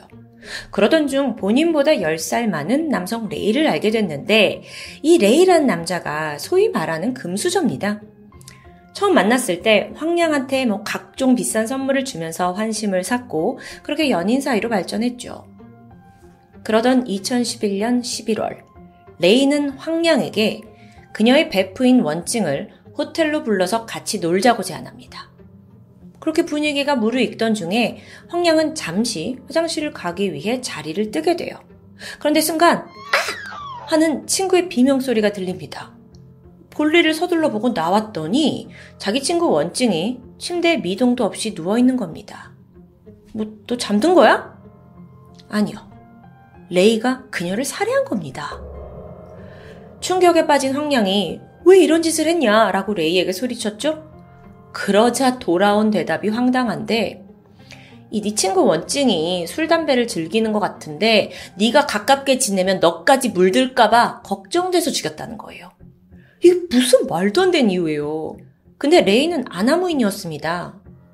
야, 우리 공범이잖아. 시신처리 같이 해야지. 16살밖에 되지 않았던 황량은 자기도 잡혀갈지 모른다는 두려움이 들었고 결국 시신을 같이 유기하게 돼요. 호수예요. 이후 해당 사건에 대한 신고나 조사는 이뤄지지 않았습니다. 그 이유가 뭐였냐면 사실 원진이 집 나온 가출 소녀였거든요. 그래서 실종 자체를 눈치챈 사람이 없었던 거죠. 그렇게 이 사건은 넘어가게 돼요. 그렇게 첫 살인이 벌어진 지 몇 개월이 지난 2012년 초, 갑자기 레이는 황량이 아닌 이미 그 전에 7년 동안 교제해온 여자친구와 결혼식을 올립니다. 아니, 무슨 상황이냐고요?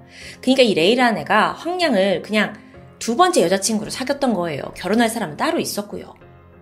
얘가 워낙 금수저라서 집에 뭐 현금을 쌓아놓고 살았대요. 굉장히 여유로운 삶이었죠. 동시에 황량과 외도까지 즐겼던 거고요. 완전 지 멋대로죠. 근데 오케이 여기까진 이해하겠어요. 도대체 왜 리 씨를 죽인 거냐고요. 그 이유는 정말 또 한 번 황당합니다. 레이.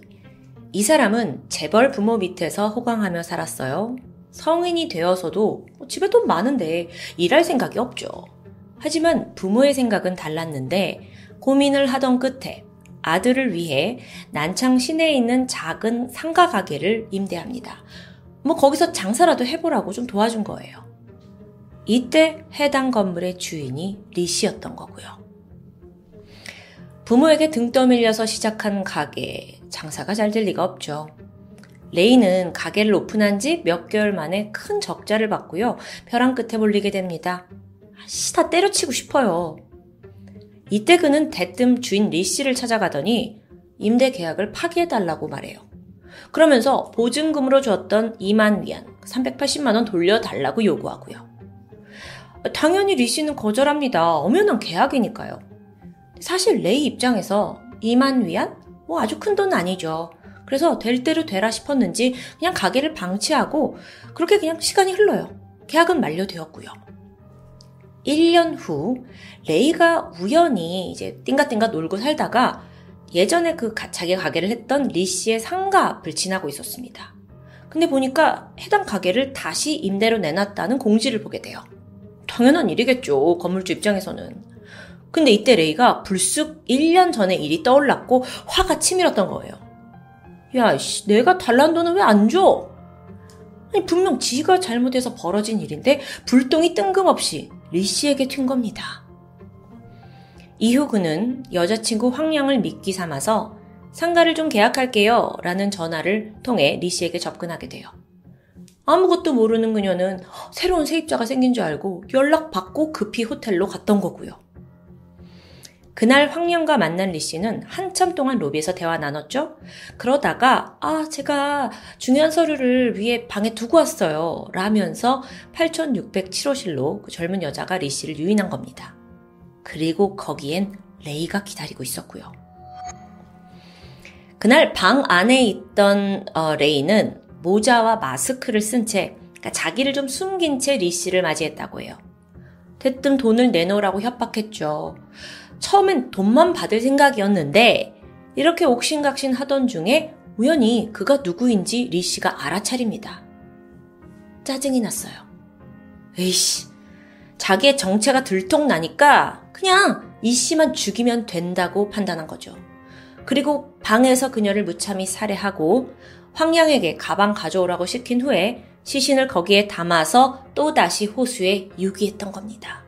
두 번째 살인이죠. 추후 이 해당 호수에서 리 씨의 시신은 발견이 되었고요. 2013년 5월 중급 인민법원은 레이에게 사형을 선고했습니다. 그리고 공범이었던 황양에게도 징역 7년형이 내려졌어요. 이 사건은 중국에서 소위 재벌 2세, 즉 금수저가 벌인 살인이란 점에서 큰 화제가 되었는데요. 레이의 부모는 아들이 원하는 건 무엇이든 충족시켜주고 싶었어요. 그래서 심지어 뭔 이것저것 사고를 치고 다녀도 부모가 다 뒤따라 다니면서 모든 걸 돈으로 해결했던 거죠. 나중에 알려진 바에 따르면 이 금수저 2세 레이는 태어나서 단 한 번도 반성이라는 것을 해본 적이 없는 사람이라고 합니다. 그야말로 냉혈한 괴물이 된 건데요. 그래서일까요? 전해지는 바에 따르면 그는 형이 집행되기 직전까지도 전혀 반성의 기미를 보이지 않았다고 해요. 그래서 지금까지도 그의 부모를 제외하고 어, 레이의 죽음을 안타까워하는 사람은 사실 중국 내에 단 한 명도 없을 거라고 보고 있습니다. 별 이유 없이 남의 생명을 가볍게 빼앗는 이런 괴물과 함께 살아가고 싶어 하는 사람조차 한 명도 없을 테니까요. 지금까지 토요미스테리 디바제시카였습니다. 안녕하세요. 토요미스테리 디바제시카입니다. 얼마 전 뉴스에서 러시아 감옥에 있는 흉악범들이 우크라이나 전쟁에 참여하는 조건으로 사면을 받을 수 있다는 내용을 들은 적이 있습니다. 실제로 푸틴은 민간 용병 단체인 바그너 그룹을 통해서 이 죄수들을 모집했고 전장에 보냈는데요. 살아 돌아오면 모든 죄를 사하고 집에 돌려보내주겠다고 약속했었죠. 지난 3월 실제 이런 방식으로 남은 형을 피한 범죄자들이 5천 명 이상입니다. 그리고 이들 중엔 살벌한 살인마도 포함되어 있고요. 특히나 제발 자신도 이 용병이 되게 해달라고 간청하고 있는 러시아 최악의 연쇄 살인마가 있습니다. 그의 이름은 미하엘 포프코프. 현재 흑돌고래 교도소에 수감되어 있어요. 여러분 여기가 어딘지 아시죠? 작년에 토미에서 소개하고 난리가 났었는데 한 번 들어가면 절대 살아나올 수 없는 정말 세계에서 가장 잔인한 감옥으로 악명 높은 곳입니다. 미하엘은 이 교도소에 갇혀 있느니 차라리 전쟁에서 죽는 게 낫다고 했을 정도예요. 한편 이 연쇄살인마 미하엘이 사면을 받을지도 모른다는 소식에 러시아 여론은 두려움에 떨었습니다. 왜냐면 이 사람은 결코 세상엔 다시 나와선 안 될 아주 위험한 인물이기 때문이에요. 게다가 그의 전 직업을 들으신다면 정말 기가 잘 노르십니다. 2023년 현재까지 그가 자백한 살인 사건만 83건. 그것도 오직 여성 피해자만입니다. 83명. 이건 거의 대량 학살 수준인데 이것마저도 2015년 이후에 감옥에 수감되어 있으면서 찔끔씩 찔끔씩 자기가 기억날 때마다 던진 듯이 자백하고 있어요. 그래서 실제 피해자 수는 그 이상으로 추정되고 있죠. 과연 그는 어떤 살인을 저질렀던 걸까요? 시간을 거슬러 올라가서 지난 1998년 10월 29일 시베리아 남동부에 있는 앙가르스크 마을에서 끔찍한 살인 사건이 보도됩니다. 스무 살이던 타티아나와 그녀의 친구 율리아가 지난밤 콘서트를 즐기고 술 한 잔 가볍게 한 후에 집으로 귀가하고 있었어요. 그런데 다음날 실신으로 발견된 거죠. 숲 근처에 아무렇게나 방치되어 있었습니다. 그걸 지나가던 양치기가 발견했어요. 아, 근데 그 모습이 참혹하기 그지없었죠. 타티아나 얼굴에는 별다른 상처가 없었지만 뒤통수를 보니 두개골이 훤히 드러나 있었습니다. 기절시키기 위해서 범인이 뒤통수를 세게 가격한 걸로 보여요. 또 몸에는 도끼로 가격된 수많은 흔적들이 보였고요. 친구 율리아 또한 얼굴과 온몸에 수많은 자상이 남아 있습니다. 발견 당시 두 사람 모두 알몸이었고 음, 부검결과 성폭행의 흔적도 남아 있습니다. 그니까 지난밤 범인이 귀가던 이 두 여성을 한꺼번에 공격하고 성적으로 범하기까지 한 거죠. 이 살해 사건이 알려진 후 앙가르스크 마을은 숭쿵쿵거리기 시작했습니다. 왜냐하면 사실 이곳에서 이런 식의 살인이 처음이 아니었기 때문이에요. 심지어 6년 전인 1992년부터 유독 수많은 여성들의 시신이 발견되고 있다는데요. 아니, 그때 경찰은 전혀 갈피를 잡지 못했고, 결국 타티아나와 율리아 사건 또한 미제로 남습니다. 지난 1992년에 그 시신이 처음 발견되었을 때, 그때 주민들은, 어, 이건 사람의 짓이 아니다. 늑대의 짓이다. 라고 생각했다고 해요.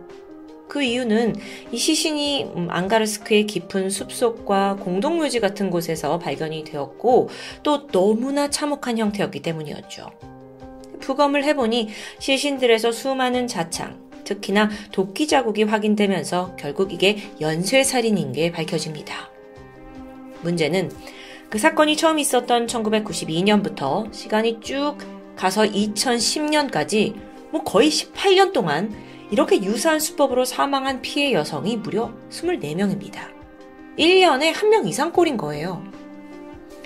그렇게 일명 앙가르스크의 악마로 불리던 범인의 수법은 정말 잔혹했습니다. 사체 훼손이 어느 정도였냐면 한 시신에서는 무려 180개에 달하는 자상이 온몸에서 발견됐어요. 한 번에 180개요. 심지어 어떤 시신은 심장이 도려내어져 있었죠. 뿐만 아니라 목과 몸이 분리된 채 발견된 것도 있고 하지만 경찰이 매번 범인의 꼬리를 못 잡는 게 더 답답한 일입니다. 그래서 연쇄살인이 계속 반복되고 있어요. 그게 18년이 지났고요. 그러던 중 2012년 사건이 벌어진 지 20년째가 되던 해 드디어 범인의 윤곽이 드러나기 시작합니다. 그의 이름은 바로 미하엘 포프코프. 당시 54살이었던 그는 전직 경찰관이었습니다. 지역 주민들의 안전을 책임지던 경찰이 범인으로 지목된 거예요. 더욱이 그는 연쇄살인 사건의 수사차 참여한 적도 있어서 더 충격이었죠. 그게 무슨 수사냐고요. 평소 미하엘은 아주 다정한 남편이자 아버지였습니다. 경찰 동료였던 아내 엘레나와 결혼을 했고 스라의 딸도 하나 있어요. 부부가 둘 다 경찰입니다. 사회도 지키고 가정에도 충실한 것처럼 보였죠. 하지만 그러던 어느 날 미하엘은 아내의 불륜 사실을 알게 되는데 추정컨대 이게 무차별한 여성 살해의 도화선이 된 것으로 보입니다. 물론 그게 단 아니죠. 어릴 적 그는 알코올 중독자인 어머님이 돼서 성장하면서 지속적인 학대를 받았다고 해요. 그래서 어머니에 대한 사랑보다는 두려움이 컸고 그래서 범행 당시 특히나 술에 취한 여성을 대상으로 삼았는데 이것 또한 어머니에 대한 트라우마에서 온 것으로 분석됩니다. 첫 살인이 발생한 1992년. 그때 경찰이던 미하일은 순찰을 돌고 있었어요. 그런데 마침 길에서 술에 취한 두 여성을 발견합니다. 먼저 다가가서 아유 밤이 늦었는데 위험하지 않겠냐라고 집에 데려다 주겠다고 제안했죠. 경찰차를 타고 있는 미하일을 의심할 리가 없습니다. 그래서 여성들이 차에 올라탔고요. 이후 한 명을 내려준 후 다른 여성의 집으로 향하던 길이었습니다. 다소 어색한 분위기 속에서 그녀가 소소하게 자신의 남편에 대한 이야기를 꺼냈어요. 최근 남편과 사이가 좀 소원해졌다면서 서운함을 토로했는데 순간 미하엘의 머릿속에 불륜을 저지른 자신의 아내가 오버랩됩니다. 엘레나도 분명 이랬겠지? 이후 그는 잠깐 찾을 물건이 있다면서 차를 세웠고 곧이어 뒷좌석에 있는 병을 집어들더니 그걸로 여성의 머리를 수차례 내리칩니다. 너무도 갑작스러운 공격이었어요. 그녀는 기절했고 이후 분노는 성폭행과 살인으로 분출됩니다. 이게 앞으로 벌어질 길고 긴 연쇄살인 사건의 시작이었죠. 시신이요? 외진 곳에 처리했고 발견될 리 없습니다. 피해 여성은 실종 아니면 자발적인 가출로 처리될 게 뻔해요. 그는 무엇보다도 이 과정을 잘 알고 있는 사람이었으니까요. 오히려 죄책감이 아니라 그는 자신감에 가득 찹니다. 경찰이라는 신분은 살인을 저지르기에 가장 적합한 직업처럼 느껴졌죠. 범행은 계속됩니다. 순찰차를 타고 마을을 돌아다닐 때면 지켜야겠다는 생각? 그것보단 적절한 대상을 찾아야겠다. 라는 생각뿐이었습니다. 주로 늦은 밤 술집이나 클럽에서 나오는 취한 여성들을 주목하기 시작했고요. 차에 태우는 건 식은 죽 먹기예요. 차에만 타면 기습 공격도 쉬웠고 무엇보다 피해자들 모두 무방비 상태였고요. 경찰차니까요. 그렇게 수년째 살인은 계속되었지만 결코 꼬리가 잡히지 않았어요. 왜냐? 혹여라도 증거가 나오잖아요? 그럼 자기가 직접 경찰로서 개입해서 증거를 조작할 수 있는 유리한 상황이기 때문이에요. 그게 이 수사에 큰 혼선을 줬던 거죠. 그러던 1998년 그는 돌연 경찰을 그만두고 석유회사 경비원으로 취직합니다. 부업으로 택시를 몰기도 했고요. 하지만 사직을 했을 당시 경찰 신분증은 잃어버렸다면서 반납을 하지 않아요. 이걸 이용해서 범죄는 계속되었고요. 그러던 1999년입니다.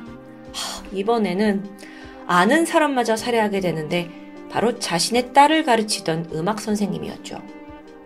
평소 얼굴을 알고 지내던 사이라 그 피해자가 경계를 덜 했던 건 아닐까요? 그런데 여기서 정말 가증스러운 건 선생님의 죽음을 알게 된 딸이 너무 슬퍼하면서 장례식을 위해 모금을 하고 있었습니다. 근데 이때 아버지가 선뜻 돈을 주면서 딸을 위로했다고 하는데요. 이후로도 2010년까지 살인은 계속되었어요. 아니, 근데 어떻게 그 오랜 시간 동안 단 한 번도 용의자로조차 지목되지 않았는지가 너무 궁금한데요. 아마 전직 경찰이란 직업 때문에 수사망을 좀 더 쉽게 피해갔겠죠. 경찰 봐주기식일 수도 있고요. 그러던 2010년입니다. 한 형사가 이 모든 연쇄살인 사건을 두고 좀 포괄적으로 재검토를 하던 중 결정적인 두 가지 증거를 확보합니다. 그러면서 수사가 급물살을 타게 되죠. 그 첫 번째는 유기 현장 인근에서 공통적으로 바퀴 자국이 발견됐는데 그걸 조사해보니 러시아제 지프 차량의 바퀴 자국이었어요. 이 차량은 당시 러시아에서 경찰차로 사용되던 기종이죠. 두 번째는 피해자들의 몸에서 나온 정액이었습니다. 사건 당시에는 정액만으로는 수사에 진전이 없었는데 추후 과학 수사가 발전했고 또 첫 번째 증거를 통해서 범인이 경찰일 수도 있다라는 의심이 있잖아요. 그래서 이때 현직, 전직 지역 경찰들까지 모두의 DNA를 대대적으로 수집했습니다. 그 수가 무려 3,500명에 달했죠. 그리고 마침내 전직 경찰이었던 미하일 포프코프의 DNA가 범인의 정액과 정확히 일치한다는 결과가 나옵니다. 이때 경찰들조차 입을 다물 수 없는 순간이었죠. 2012년 6월 마침내 앙가르스크의 늑대가 경찰에 검거됩니다. 자, 이제는 그동안 경찰 수사가 얼마나 허술했는지 드러나야 할 타이밍이죠. 보니까 분명 과거의 미아엘을 검거할 수 있는 기회가 있었습니다. 지난 1998년이었는데 15살 된 소녀 스베틀라나가 앙가르스크 인근 숲에서 알몸으로 발견된 적이 있었어요. 영화의 기온이었는데 정말 기적적으로 목숨을 부지하고 있었죠. 병원으로 옮겼고 치료를 받은 후에 아이는 자신을 공격한 범인에 대해 증언합니다. 스베틀라나는 범인을 똑똑히 기억하고 있었어요. 한 경찰이 자신을 차에 태운 후 숲으로 데려갔습니다. 그는 자신의 머리를 나무에 내리쳤는데 이후 기절해서 기억은 나지 않습니다. 자, 스페틀라나는 자신을 공격한 사람이 경찰이라고 분명 말했고 몽타주까지 정확하게 그려내요. 지금 보시는 이 사진이 그건데요. 딱 봐도 미하엘과 상당히 닮았죠? 당시 수사관들 역시 경찰? 어, 이거 미하엘 아니야? 의심을 하긴 했습니다. 하지만 여기서 등장한 사람이 바로 미하엘의 아내, 또 다른 경찰이었던 엘레나예요. 엘레나의 증언이 방패막이 되어주었던 건데요. 범행 시각 남편이 집에 있었다, 함께 있었다라고 거짓 알리바이를 확인시켜 준 겁니다. 수사관들은 다 경찰을 믿었고 수사를 중, 중단시켰고요. 나중에서야 엘레나는 나는 설마 남편이 연쇄 살인범일 거라고 상상도 못했다 라고 말합니다. 평소에 너무 자상한 남편이었으니까요. 그 모든 의심에서 자유로워진 미하엘은 2010년까지 범행을 쭉 이어가게 됩니다. 뭐 거리극이 없었어요. 그런데 앞서서 체포된 건 2012년이라고 했었죠. 사실 그는 2010년부터 2012년까지 약 2년간 잠복기를 갖게 됩니다. 그 이유가 나중에 밝혀지는데 피해자 한 명으로부터 매독에 전염됐다고 해요. 그래서 발기부전이 생긴 거죠. 이로 인해 간광과 살인의 욕구가 사라졌다고 설명합니다. 이렇게 모든 범행이 드러나서 재판대에 서게 된 그는 2015년 종신형을 선고받았습니다. 정말 황당한 게 남아있는데 재판에서 그는 자신의 범행이 정당했다고 주장한 거예요. 여자들에게 교훈을 주고자 한 행동이었다는 건데요. 피해 여성들이 남편과 아이들을 집에 두고 술을 마시러 나온 사람들이고 어, 취해서 밤늦게 돌아다녔으니 당연한 결과라는 이야기. 그는 이런 여자들에게 교훈을 가르치고 처벌하고 싶었다고 증언합니다. 아, 정말 침을 뱉고 싶을 만큼 말이 안 되죠. 아니 그럼 15살 소녀는 왜 공격합니까? 결코 정당화할 수 없는 살인이었습니다. 그렇게 24건에 대한 종신형 판결, 로 사건이 끝나는 줄 알았죠? 아니요. 감옥에 복역 중이던 2017년 돌연 또 다른 여죄를 자백합니다. 그것도 무려 59건의 추가 살인 사건이요. 황급히 수사가 이루어졌죠. 그리고 최종적으로는 56건만 어, 살인 사건이 인정이 되면서 그는 다시 한번 법정에 서게 됩니다. 여기서 두 번째로 종신형을 받아요. 그는 러시아 역사상 두 번이나 종신형을 받은 최초의 범죄자로 기록됩니다. 근데 이게 끝이 아닙니다. 3년 후인 2020년, 아, 이제 또 생각났다 하면서 두 건의 살인을 추가 자백합니다. 그렇게 총 82건의 살인죄가 인정된 거예요. 물론 증거와 자백이 충분히 있어서 인정된 것만 이 정도였죠. 와, 왜 이 사람이 러시아 최악의 살인마로 낙인 찍혔는지 아시겠죠? 근데 그는 오히려 이 별명을 좀 좋아하는 듯 합니다. 한 언론사와 인터뷰를 했는데 죄에 대한 반성 전혀 없었고 피해자들 고통에 대한 공감도 전혀 없었고요. 오히려 웃고 있었어요. 그는 늘 이렇게 말합니다. 나는 거리를 청소하기 위해 부도덕한 여성과 매춘부를 살해한 것이다. 자, 이쯤 되니까 재판대에서도 뭐 이제 추가 형량 자체의 의미가 없어요. 이미 종신형 두 번 받았으니까요. 게다가 러시아는 1996년부터 사형을 폐지하면서 종신형보다 더 높은 형벌도 존재하지 않습니다. 결국 러시아 당국은 미하엘 포프코프를 살아서 나올 수 없는 지옥 흑돌고래 교도소에 수감되는 것을 명령하게 돼요. 이 부분 참 사이다죠. 흑돌고래 교도소는 길게 설명하지 않아도 잘 아실 거라고 믿습니다. 수감자의 인권 따위 전혀 존중되지 않는 곳이에요. 또 그럴 만한 악질 중에 악질들만 들어가는 곳이고요. 그래서 기본 욕구인 뭐 식욕, 수면 이런 것도 철저히 통제하는데요. 그러니까 제대로 자지도 먹지도 못한다는 얘기죠. 최소한의 생명 유지만이 이 교도소의 목적이라고 합니다. 그러던 지난 2023년 1월 미하엘이 그 TV 인터뷰를 통해서 자기가 우크라이나 전쟁에 참여하고 싶다고 밝혔어요. 사면 때문이겠죠. 실제로 그 당시에 4만 명의 범죄자들이 이 제의에 응했다고 해요. 그리고 바그너 그룹의 용병으로 전쟁에 나가게 되죠. 참고로 뉴스에서 들은 건데 당시에 그 범죄자들을 모아놓은 상태에서 뭐 살인마 이렇게 더 극악무도한 사람들을 전사로서 더 인정하고 선호했다고 하는데 하, 이게 정말 말이 됩니까? 미하일 포프코프가 우크라이나 전쟁에 참여했는지는 아직 정확히 밝혀지지 않았습니다. 그가 전쟁에서 죽지 않고 돌아온다면 약속대로 사면을 받겠죠. 러시아 국민들은 과연 이걸 받아들일 수 있을까요? 아, 러시아 정부가 언론 보도를 통제하면 사람들은 아예 모를 수도 있겠네요. 최소 82명의 무고한 목숨을 앗아간 앙가르스크의 연쇄살인마 미하엘 포프코프.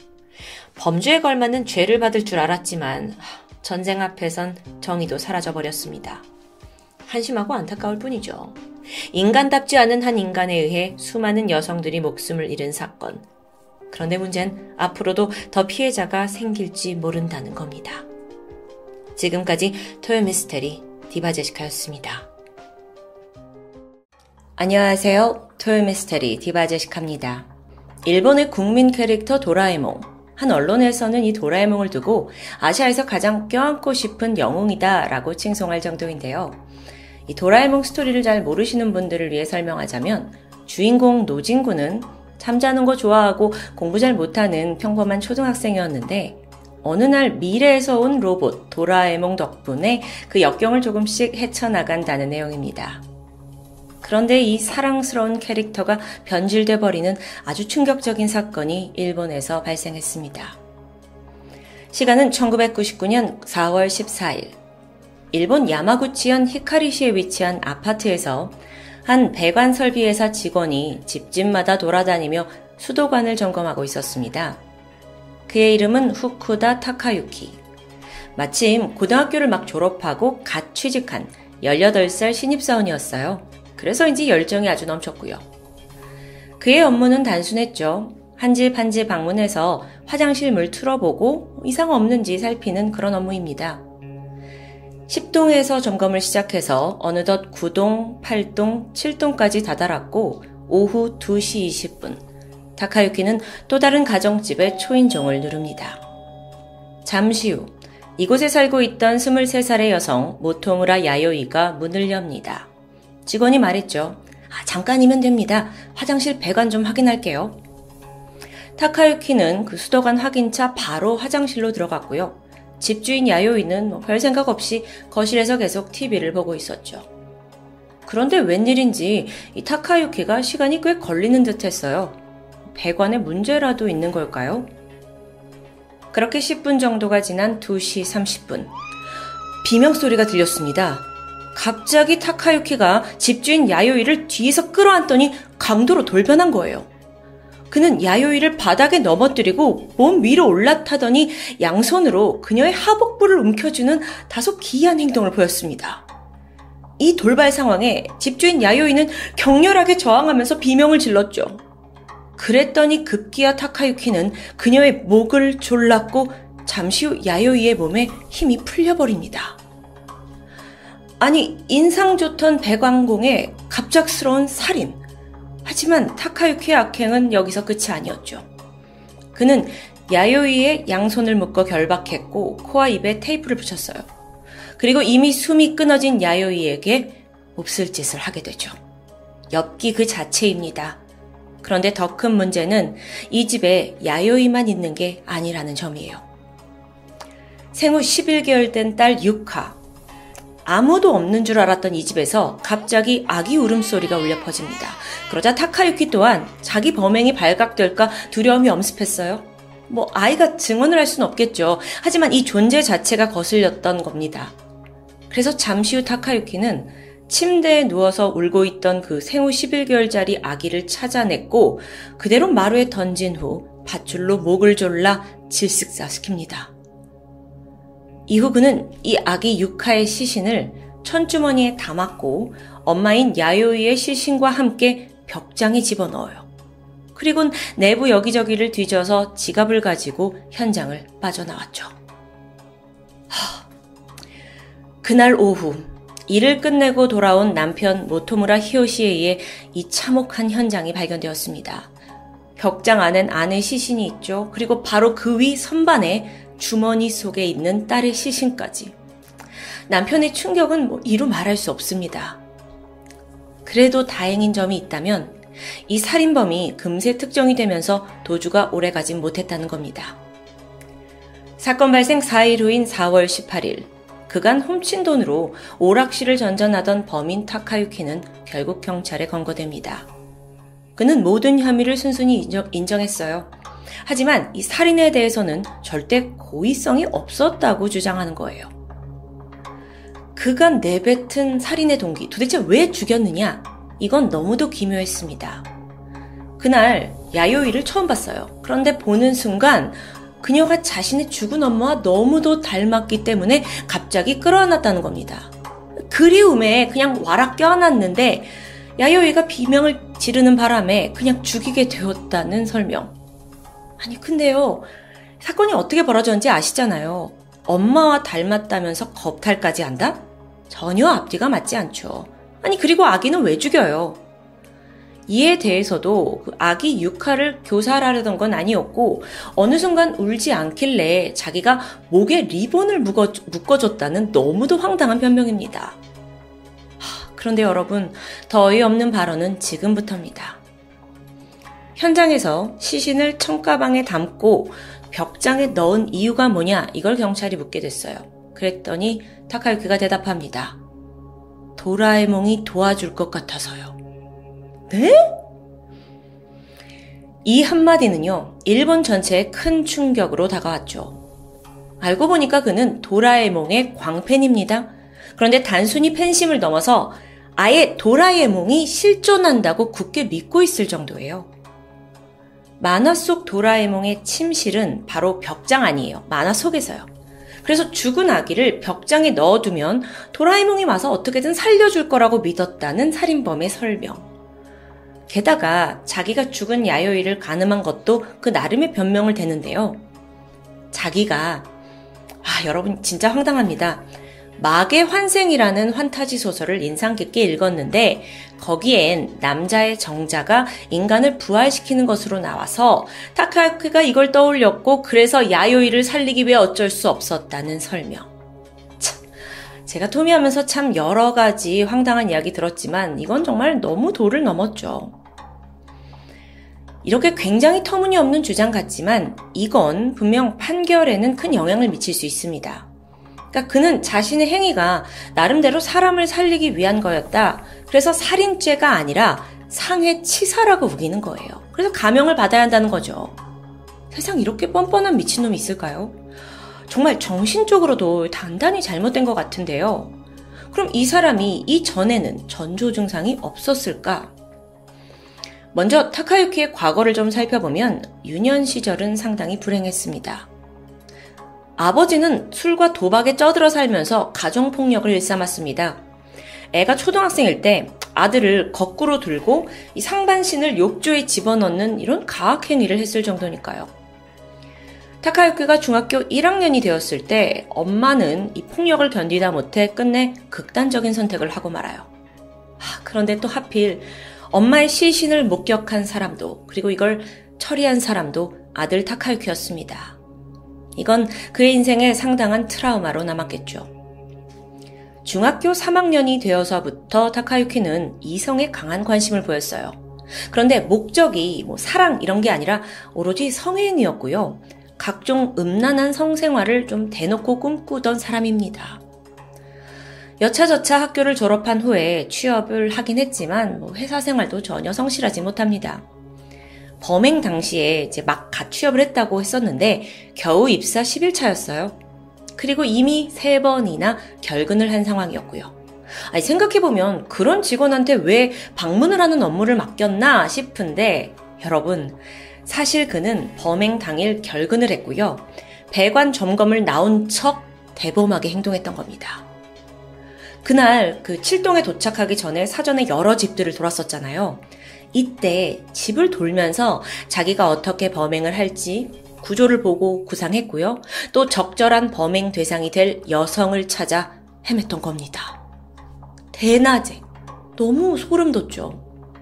범행 후에도 시신을 은폐한 것 뿐만 아니라 자기의 지문이 묻었을지도 모르는 여러 도구들을 숨기는 증거인멸을 시도했습니다. 아니, 뭐, 도라에몽을 언급하는 이런 사람인데 정신이 이상하다고 말하기엔 또 너무 치밀한 거예요. 한편 타카유키는 수감된 후에도 이해할 수 없는 행동을 계속 보였어요. 죽은 피해자 야요이의 남편이 어느 날 편지 한 통을 받게 됩니다. 보낸 이가 타카유키예요. 내용을 보니까 반성의 어조가 전혀 아니었습니다. 나쁜 건 지금의 세상이야. 야쿠자들은 해외로 도주하고 마약 중독자는 정신병이라고 도망을 치잖아. 나는 환경 탓을 해서 도망칠 거야. 이걸 좀 해석해 보자면 타카유키의 유년기가 사실 불우했잖아요. 그게 언론에 공개됐어요. 그러면서 일본 내에서는 뭐 일부 동정하는 여론이 생기기 시작한 때입니다. 그러니까 그걸 자기도 알고 있으면서 이건 내 잘못이 아니라 이 상황, 내 환경이 안 좋았던 것 뿐이다. 난 빠져나갈 거다. 뭐 이런 식으로 해석할 수 있겠죠. 사실 타카유키는 당시 일본 언론을 정말 뒤흔들었습니다. 그리고 여러 가지 망언을 남겼는데요. 이게 거의 암호 해독 수준이에요. 한번 들어보실래요? 수강아지가 어느 날 귀여운 암강아지를 만났다. 그리고 그대로 해버렸어. 이게 죄야? 아, 잘못에 대해 뉘우침은 없는 모습이죠. 아무런 전조 증상도 없다가 갑자기 이 18살 청년이 살인을 저지른 것도 기이한데 체포된 후의 모습은 정말 또라이 그 자체였습니다. 그래서 검찰은 교화의 가능성이 전혀 없고 또 죄질이 나쁘다는 이유로 그에게 사형을 구형해야 한다고 주장했죠. 타카유키는 뭐 나는 과실치사다라고 말하고 있고요. 결국 1심에서 그에겐 사형이 아닌 무기징역이 선고됩니다. 그래도 무기징역이 된 이유는 살인의 우발성이 인정되었고 또 반성의 여지가 있다는 거예요. 근데 도대체 어느 대목에서 그런 걸 봤다는 거죠?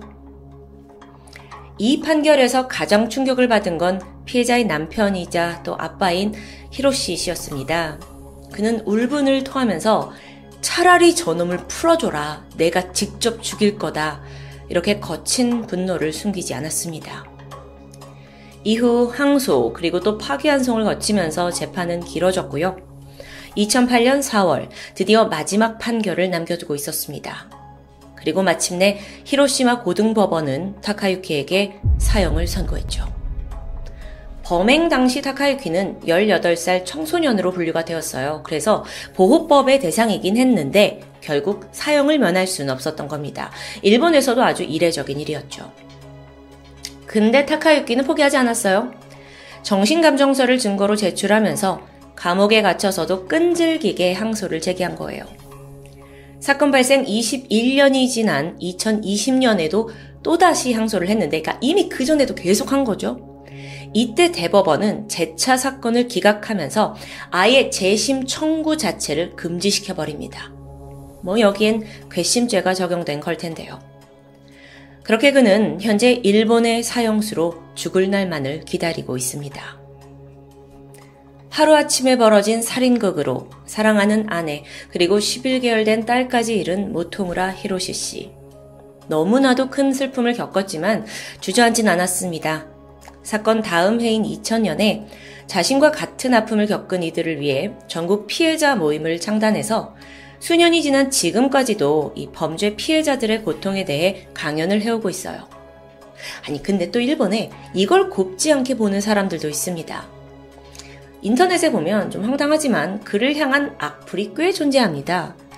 실제로 아내와 아이가 죽은 지 13년 후에 히로시 씨도 새 가정을 꾸리기 위해 재혼을 하게 되는데요. 뭐 이걸 가지고 또 꼬투리를 잡는 거죠. 또 그가 피해자를 대변하는 척 하면서 결국엔 큰 돈을 번 거다라는 것도 입방아에 올랐습니다. 그런 화제성 때문인지 지금까지도 일본에선 히로시 씨가 누구와 어떻게 살고 있는지 그 근황이 꾸준히 공유되고 있어요. 관심을 받는다는 거죠. 아니 근데 범죄자보다 오히려 유가족의 사생활이 더 관심을 받고 있는 좀 아이러니한 상황입니다. 히로 씨는 20여 년 전 사건 당시에 오히려 그때 사람들은 너무도 무관심했는데 그래서 힘들었는데 지금에 와서는 나의 근황을 궁금해 한다며 도대체 무슨 심리인지 모르겠다고 토로했습니다. 마지막으로 이 사건에서 가장 주목을 받았던 건 사실 타카유키의 그 황당한 망언 변명들이었어요. 특히 도라에몽이 시신 처리를 도와줄 것 같다라는 말이 상당히 유명해진 거죠. 그 악영향을 의식했는지 일본의 커뮤니티에서는 금지 검색어 중 하나로 도라에몽에게 도움을 받자라는 말이 등재되기도 합니다. 일각에서는요, 정말 타카유키가 도라에몽을 믿고 죽은 사람을 성관계로 살릴 수 있다. 여기에 어떤 사이비적인 믿음이 관여된 건 아닌지 논란이 있습니다. 혹여 심신미약을 만들어내려고 뭐 얼토당토하는 말을 지어낸 걸 수도 있겠죠. 한 가지 분명한 건 범죄자의 살인을 무마해주는 도라에몽은 이 세상에 절대 존재하지 않는다는 점입니다. 지금까지 토요미스테리 디바제시카였습니다. 안녕하세요. 금요사건 파일 디바제시카입니다. 2015년 2월 25일 아침 8시 14분. 세종시 장군명 금암리에 위치한 한 편의점인데 이곳은 인근에 대학교가 있어서 학생들이 자주 오가던 장소죠. 평소처럼 손님들이 닥칠 아침 시간에 갑자기 편의점에서 불길이 피어올랐습니다. 다행히 연기를 목격한 주민의 신고로 머지않아 소방관이 출동했죠. 그런데 여기서 작은 혼란이 있었습니다. 이 근처에 같은 브랜드의 편의점이 두 곳이 있었는데 하나는 화재가 난 곳이고 또 다른 곳은 대학교 바로 밑에 있던 곳입니다. 전화상으로 대학교 근처 편의점이에요. 이렇게 접수를 받은 소방대가 위치를 혼동했고 이후 현장 도착이 다소 늦어졌죠. 어쨌든 소방대원이 제대로 편의점에 도착한 뒤 화재는 금세 진압됩니다. 하지만 끔찍한 사건은 이제부터입니다. 편의점 내부에서 52살의 남성 송 씨가 쓰러진 채 발견됐기 때문이에요. 그는 이 편의점 사장이었는데 이미 숨을 거둔 상태였죠. 그런데 문제는 사인입니다. 화재로 숨진 게 아니에요. 놀랍게도 그의 몸에서는 총상이 발견됩니다. 경찰은 이게 보통 사건이 아님을 즉각 인지했죠. 아니, 총상이라뇨. 강력 사건입니다. 아니, 그럼 화재는요? 범인이 총으로 피해자를 살해한 후 일부러 방화를 한 거라고 볼 수 있겠죠. 일대를 수색하던 경찰은 머지않아 수상한 차량 한 대를 발견했어요. 편의점에서 불과 약 100m 정도 떨어진 가까운 곳에 있었는데 산타모 차량이었죠. 내부를 살펴보니까 안에 사냥용 엽총 한 정이 들어 있었습니다. 본능적으로 이 차의 주인이 용의자라는 게 직감됩니다. 하지만 차주는 이미 사라진 상태였고요. 세종시에서 벌어진 이 총격 사건은 여기서 끝이 나지 않습니다. 같은 날 오전 이 화재가 난 편의점에서 약 50m 떨어진 가정집에서도 총에 맞아 사망한 시신이 발견되었어요. 그것도 무려 두 구나 말이죠. 집 안방에서는 74살의 남성 김 씨가 발견되었고 또 그 집 앞에 세워진 승용차에서 50대의 남성 김 씨가 숨져 있었습니다. 이 두 사람은 부자지간이었어요. 사건이 발생한 시각은 편의점에서 불이 나기 직전이었죠. 그러니까 먼저 발생한 거예요. 자, 정리해보면 범인이 먼저 가정집에 와서 두 명의 남성을 각각 총으로 쏴서 죽인 후 마지막으로 편의점에 가서 주인 송 씨를 살해한 후 불을 지르고 달아난 정황입니다. 아니, 저기 피해자 3명과 총을 휘두른 범인 이들이 다 알고 있는 사이였을까요? 일단 범인은 금세 특정되었습니다. 여기에선 가장 중요한 단서가 있죠. 바로 차에 남아있던 엽총인데요. 여러분, 우리나라에서는 총포 도검 화약류 단속법에 따라서 총기를 경찰서에 신고하고 거기에 보관을 해야 합니다. 출고를 할 때도 경찰서에 수렵 신고를 해야만 가지고 나갈 수 있고요. 문제의 엽총은 사건 당일 새벽 6시 26분 공주경찰서 신관지구대에서 출고된 기록이 고스란히 남아 있었어요. 이 총기의 주인은 50세 강 씨였고요. 그는 그날 엽총 두 정과 실탄 32발을 찾아갔다고 합니다. 자, 그가 범인일 확률이 높아 보여요. 그런데 경찰이 우려하는 건 다른 거였습니다. 총 두 정을 가져갔잖아요. 즉, 현장에서 발견된 엽총 말고도 그는 지금 또 다른 엽총 한 정을 소지한 상태입니다. 추가적인 총격 사건이 벌어질지도 모르는 아주 위험한 상황이죠. 때문에 인근 군부대까지 총동원되었고 일대 진입로를 봉쇄하면서 범인 추적에 총력을 다하게 되는데 그런데 마침 아침 10시 6분 이 화재가 난 지 2시간 만이었는데 편의점에서 약 4km 정도 떨어진 금강의 갈대숲에서 변사체가 발견됩니다. 신원 확인 결과 그는 경찰들이 쫓고 있던 용의자 강 씨였죠. 사체는 머리에 총상을 입은 상태였고요. 그의 배 위에는 엽총 한 정이 놓여져 있었습니다. 이동 거리로 추정해 봤을 때 총격 사건을 벌이고 약 1시간 후인 아침 9시 반에 스스로 목숨을 끊은 것으로 보입니다. 이렇게 용의자가 사망하는 바람에 취조가 불가능한 상황입니다. 도대체 강 씨는 왜 하루아침에 3명을 살해한 건지 경찰은 강 씨와 피해자들 간의 관계에 주목했어요. 그러다 보니 이 꼬이고 꼬인 관계 속에 중심에 있는 한 여성이 떠오르게 되죠. 그녀는 바로 편의점 사장 송 씨 외에 이곳을 함께 운영하고 있던 여주인이었습니다. 48살의 김 씨였죠. 송 씨의 현재 연인이기도 했는데 또 한편으로는요, 이 앞서 집에서 숨진 부자의 딸이자 여동생입니다. 범인과는 무슨 관계였냐고요? 죽은 강 씨와는 과거 연인 사이였죠. 자, 정리를 하자면 강 씨가 헤어진 연인 김 씨에게 앙심을 품고 그녀의 현재 애인 편의점 사장과 또 근처 자택에 살고 있던 아버지와 오빠까지 모두 살해한 정황입니다. 이 비극이 일어났던 당시에 김 씨는 다른 지역에서 세종 쪽으로 돌아오고 있던 중이었다고 해요. 그래서 화를 면할 수 있었던 것으로 보이고요. 과거의 강 씨와 김 씨의 관계는 꽤나 진지했던 것으로 보입니다. 이들은 오랜 기간 동거를 했는데 뭐 사실혼 관계나 마찬가지였다고 해요. 하지만 사건으로부터 1년 6개월 전인 2013년 8월 이별했습니다. 그 이별한 지도 꽤 시간이 지난 거예요. 그런데 헤어지는 과정에 잡음이 있었죠. 두 사람이 사실혼 관계이다 보니까 아무래도 함께 축적해온 재산이 적지 않았어요. 그래서 이걸 내 건이 네 건이 하면서 분할 문제를 두고 갈등이 생겼는데요. 특히 그 중 하나가 편의점이었습니다. 이 편의점은 김 씨, 그러니까 여성 김씨 아버지 명의로 되어 있어요. 근데 연인이던 시절 강 씨 또한 이 편의점에 상당한 금액을 투자했다고 해요. 그렇다 보니 이별하고 나서 강 씨는 자신의 소유권을 주장했고요. 이때 김 씨의 아버지는 위자료 명목으로 3천만 원을 제시했는데 강 씨가 여기에 만족하지 않았어요.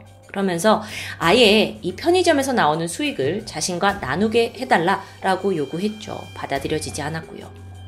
사실상 김 씨 가족 입장에서는 이렇게 되면 앞으로도 계속 금전적인 관계가 유지되니까 결국 원하는 방향이 아니었을 겁니다. 그렇게 한참 분쟁이 벌어지던 사이 김 씨는 새로운 남자친구를 만났고 두 사람은 함께 편의점을 운영하기 시작했어요. 뿐만 아니라 그녀의 친오빠 역시도 편의점을 공동 운영했고요. 그런데 이걸 알게 된 강 씨가 분노에 치밀게 됩니다. 자기들끼리 게다 새로운 남자까지 끌어들여서 다 해먹으려고 해? 이렇게 강한 앙심을 품게 된 거죠. 이후 그는 계획을 세우기 시작하는데요. 당시 그는 자신의 거주 관할지인 수원 태장파출소에서 산양농 엽총 두 정을 보관하고 있던 상황입니다. 그런데 2015년 2월 23일 돌연 여기에 있던 엽총을 사건 현장과 가까운 충남 공주경찰서 신관 지구대로 옮기게 돼요. 그러면 이제 엽총은 여기에 보관이 되게 되는 거죠. 그로부터 이틀 후인 2015년 2월 25일 새벽 6시 25분. 그날 강 씨는 수렵복을 다 챙겨 입은 채로 신관 지구대에 도착합니다. 그리고 엽총 두 정을 출고하게 돼요. 뭐 여기까진 법적인 문제는 전혀 없습니다. 그날 지구대에서 찍힌 모습을 좀 볼까요? 그가 경찰서로 들어왔죠. 새벽 6시입니다. 그리고 기다리다가 엽총 두 정을 지구대에서 출고하게 됩니다. 사건 직전에 어, 지구대에 도착해서 벌어진 일이었어요. 음, 이때 당시만 해도 경찰분들은 앞으로 어떤 일이 벌어질지 전혀 예상하지 못했겠죠. 이후 강 씨는 자신의 차량을 타고 곧장 세종시로 향했습니다. 그리고 가장 먼저 전 애인 김 씨 집 근처에서 대기하기 시작했어요. 아침 8시, 김 씨의 오빠가 출근을 위해 집 밖으로 나왔고 차에 올라탄 순간 강 씨가 엽총을 당겼고 그대로 살해합니다. 근데 하필 그날 차에는 김씨 오빠만 있던 게 아니에요. 아들도 함께 있었죠. 그나마 강 씨의 목표는 오직 오빠였기 때문에 아들은 건드리지 않고 오빠만을 조준해 살해했습니다. 이후 그는 거침없이 집 안으로 들어갔어요. 그리고 아침 식사 중이었던 김 씨 아버지를 마주했고 즉각 총으로 살해합니다. 사실 이때 현장에는 아버지의 지인도 함께 밥을 먹고 있었다고 해요. 하지만 그는 쏘지 않았죠. 이후 강 씨의 폭주는 계속됩니다. 다음으로 차를 문 곳은 어, 얼마 떨어지지 않은 문제의 그 편의점입니다. 문을 열고 들어가서 김 씨의 현재인 그 송 씨를 마주쳤고 끓어오르는 분노에 또다시 방아쇠를 당겨요. 그렇게 처참한 살상이 끝나고 웬일인지 그는 그냥 떠나지 않았어요. 그리고 편의점 곳곳에 신호를 뿌린 뒤 불을 붙이고 도주했죠. 금전적인 논쟁의 중심에 있던 편의점이었기 때문에 다 파괴해버리고 싶었던 건지 혹은 송 씨의 시신을 훼손하고 싶었던 건진 정확히 알 수 없는데 사실 생각해보면 이미 아버지를 살해할 때 현장을 목격한 성인이 있었잖아요. 그래서 자신의 범행 흔적을 지우고 도주하기란 건 쉽지 않다는 걸 이미 직감했을지도 모릅니다. 그리고 약 1시간 후 그는 인근에 있는 금강 근처에서 스스로 목숨을 끊으면서 막을 내리게 되죠. 경찰은 강 씨가 사전에 범행을 철저히 계획한 것으로 보았습니다. 미리 사건 현장과 가까운 데다가 총기를 옮겨둔 점, 이게 가장 강력했죠. 또 피해자들을 공격하는 과정에서 오로지 그들만을 조준하고 살해했다는 점에서도 이게 단순히 우발적으로 끌어오른 살기를 참지 못했다고 보긴 힘드니까요. 하지만 정작 용의자가 사망하게 되면서 범인이 사망하게 되면서 이 사건은 공소권 없음으로 종결됩니다. 죽은 피해자들의 유가족이자 연인이었던 김 씨에게는 정말 하루아침에 모든 것을 잃게 된 절망적인 날이었겠죠. 여러분, 총기 소지가 불법인 우리나라에서 그것도 편의점이라는 이 익숙한 장소에서 벌어진 총기 사건. 당시 뉴스를 접한 사람들의 충격도 이루 말할 수 없었습니다. 여담으로 이날은 인근에 있는 고려대 세종 캠퍼스 신입생 OT 일정이 잡혀 있었거든요. 또 인근 중학교도 등교일이었고요. 하지만 이 두 학교 모두 서둘러 일정을 취소했죠. 그 외에서도 지역사회 전체에 큰 충격을 주었는데 총기 사고였으니까 당연했겠죠. 한편 범인 강 씨가 총기를 입고한 이 충남 지역엔 수렵이 가능한 지역이 없다고 해요. 조금 따져보면 그가 갑자기 수원에서 이 충남 쪽으로 총기를 이동했을 때 범행은 어쩌면 이미 계획되고 있었다고 볼 수 있습니다. 근데 누구도 그걸 쉽게 알아차리지 못했죠. 왜냐하면 법적으로 총기는 주거지나 뭐 수렵 지역과 관계없이 전국의 경찰서 어디에서나 보관할 수 있기 때문입니다. 당당하게 지구대에서 총을 가지고 나갔다는 점이 이 사건이 더 소름 돋게 느껴지는 이유이기도 한데요. 근데 여러분, 참 우리에게 유난히도 익숙하지 않은 총기 사건이란 주제가 여기서 끝인 줄 알았겠지만 심지어 이틀 후에 또 발생합니다. 이번엔 화성시였는데 아주 비슷한 총기 난사 사건이 발생했던 거예요. 2015년 2월 27일 아침 9시 반 화성시 남양읍 남양미의 단독주택에서 총성이 울려 퍼졌습니다. 범인은 75살의 전 씨였는데 자신의 형 집에 침입을 해서 사냥용 공기총으로 형과 형수를 살해했어요. 게다가 신고를 받고 출동한 지구대 경찰관까지 총 3명을 살해합니다. 이후 자신의 총기로 스스로 목숨을 끊었고요. 범행 동기는 가정 불화였는데 범인은 사건 직전 파출소에서 총기를 가져왔다라는 점이 앞서 편의점 사건과 너무 유사하죠. 정말 단기간에 벌어진 두 건의 총격 사건. 즉각 국내 총기 관리 실태가 이거 문제 있는 거 아니냐라는 지적이 잇따랐습니다. 두 사건에서 밝혀진 맹점이라고 한다면 아니 일단 경찰서에서 총기를 보관하긴 해도 막상 가지고 나간 다음에는 뭐 규제할 방법이 없다라는 점이겠죠. 애초에 총기 소지 허가 제도를 더 까다롭게 바꿔야 한다는 주장도 생겨났습니다. 근데 여러분, 이 총기 문제가 참 한국에선 워낙 낯설어요. 그러다 보니 사실 이 사건뿐만 아니라 우려하는 목소리조차 크게 공론화되지 못했습니다.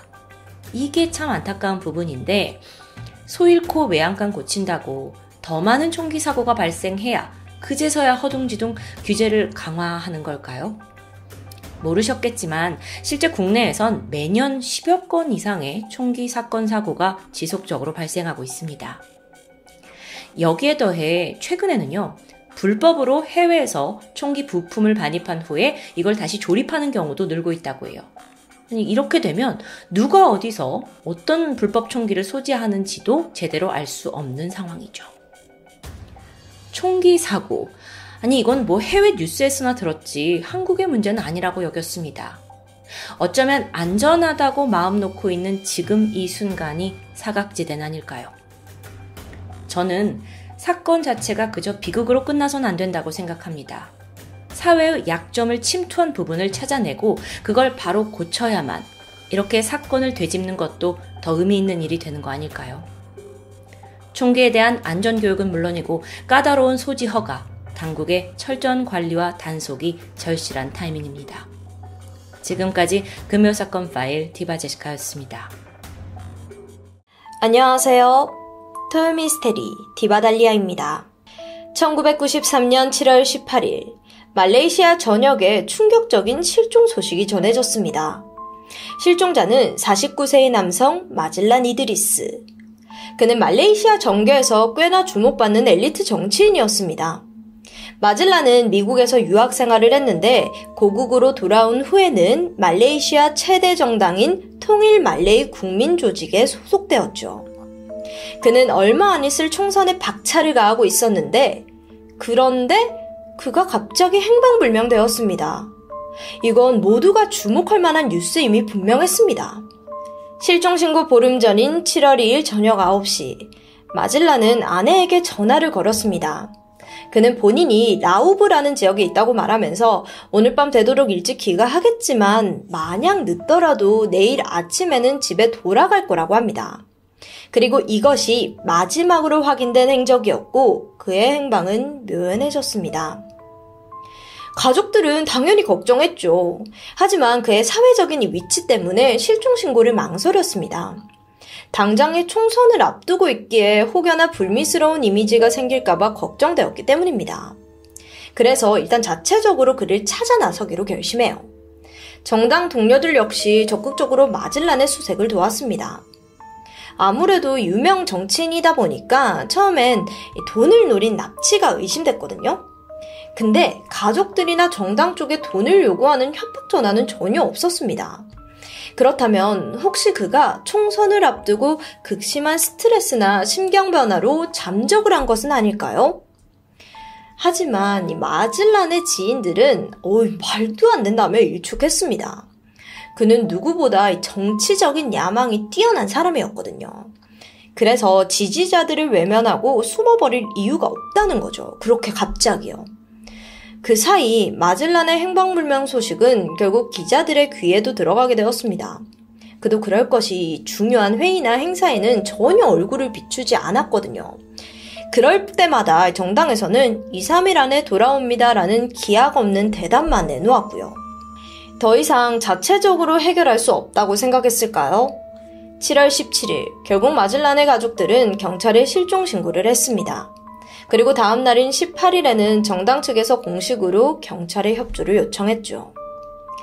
이후 소식은 순식간에 말레이시아 전역에 퍼져나갔고 모든 신문사의 일면은 마질란의 실종이었습니다.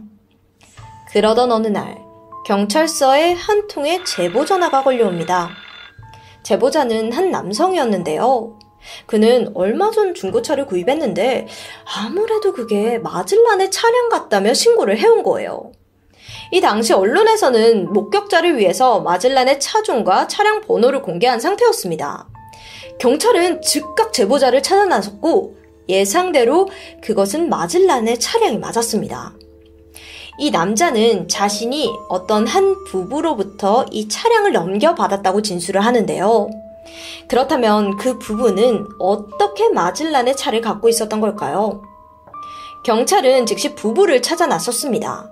근데 이 자세히 보니까 아내의 얼굴이 어딘가 낯이 익은 거예요. 알고 보니 이들은 말레이시아에서 가수로 활동했던 모나판디라는 여성이었습니다. 그리고 그녀의 남편 아판디였고요. 모나판디는 말레이시아 왕족 출신으로 알려져 있습니다. 본명은 마스나 빈티 이스마일. 1987년 가수로 데뷔를 하면서 모나판디라는 예명으로 활동을 했어요. 그렇게 앨범도 내고 사람들에게 점차 알려지기 시작할 무렵 그녀는 돌연 가요계를 떠났습니다. 이후 말레이 전통의학에 침체하더니 의료인으로서의 활동을 이어나갔죠.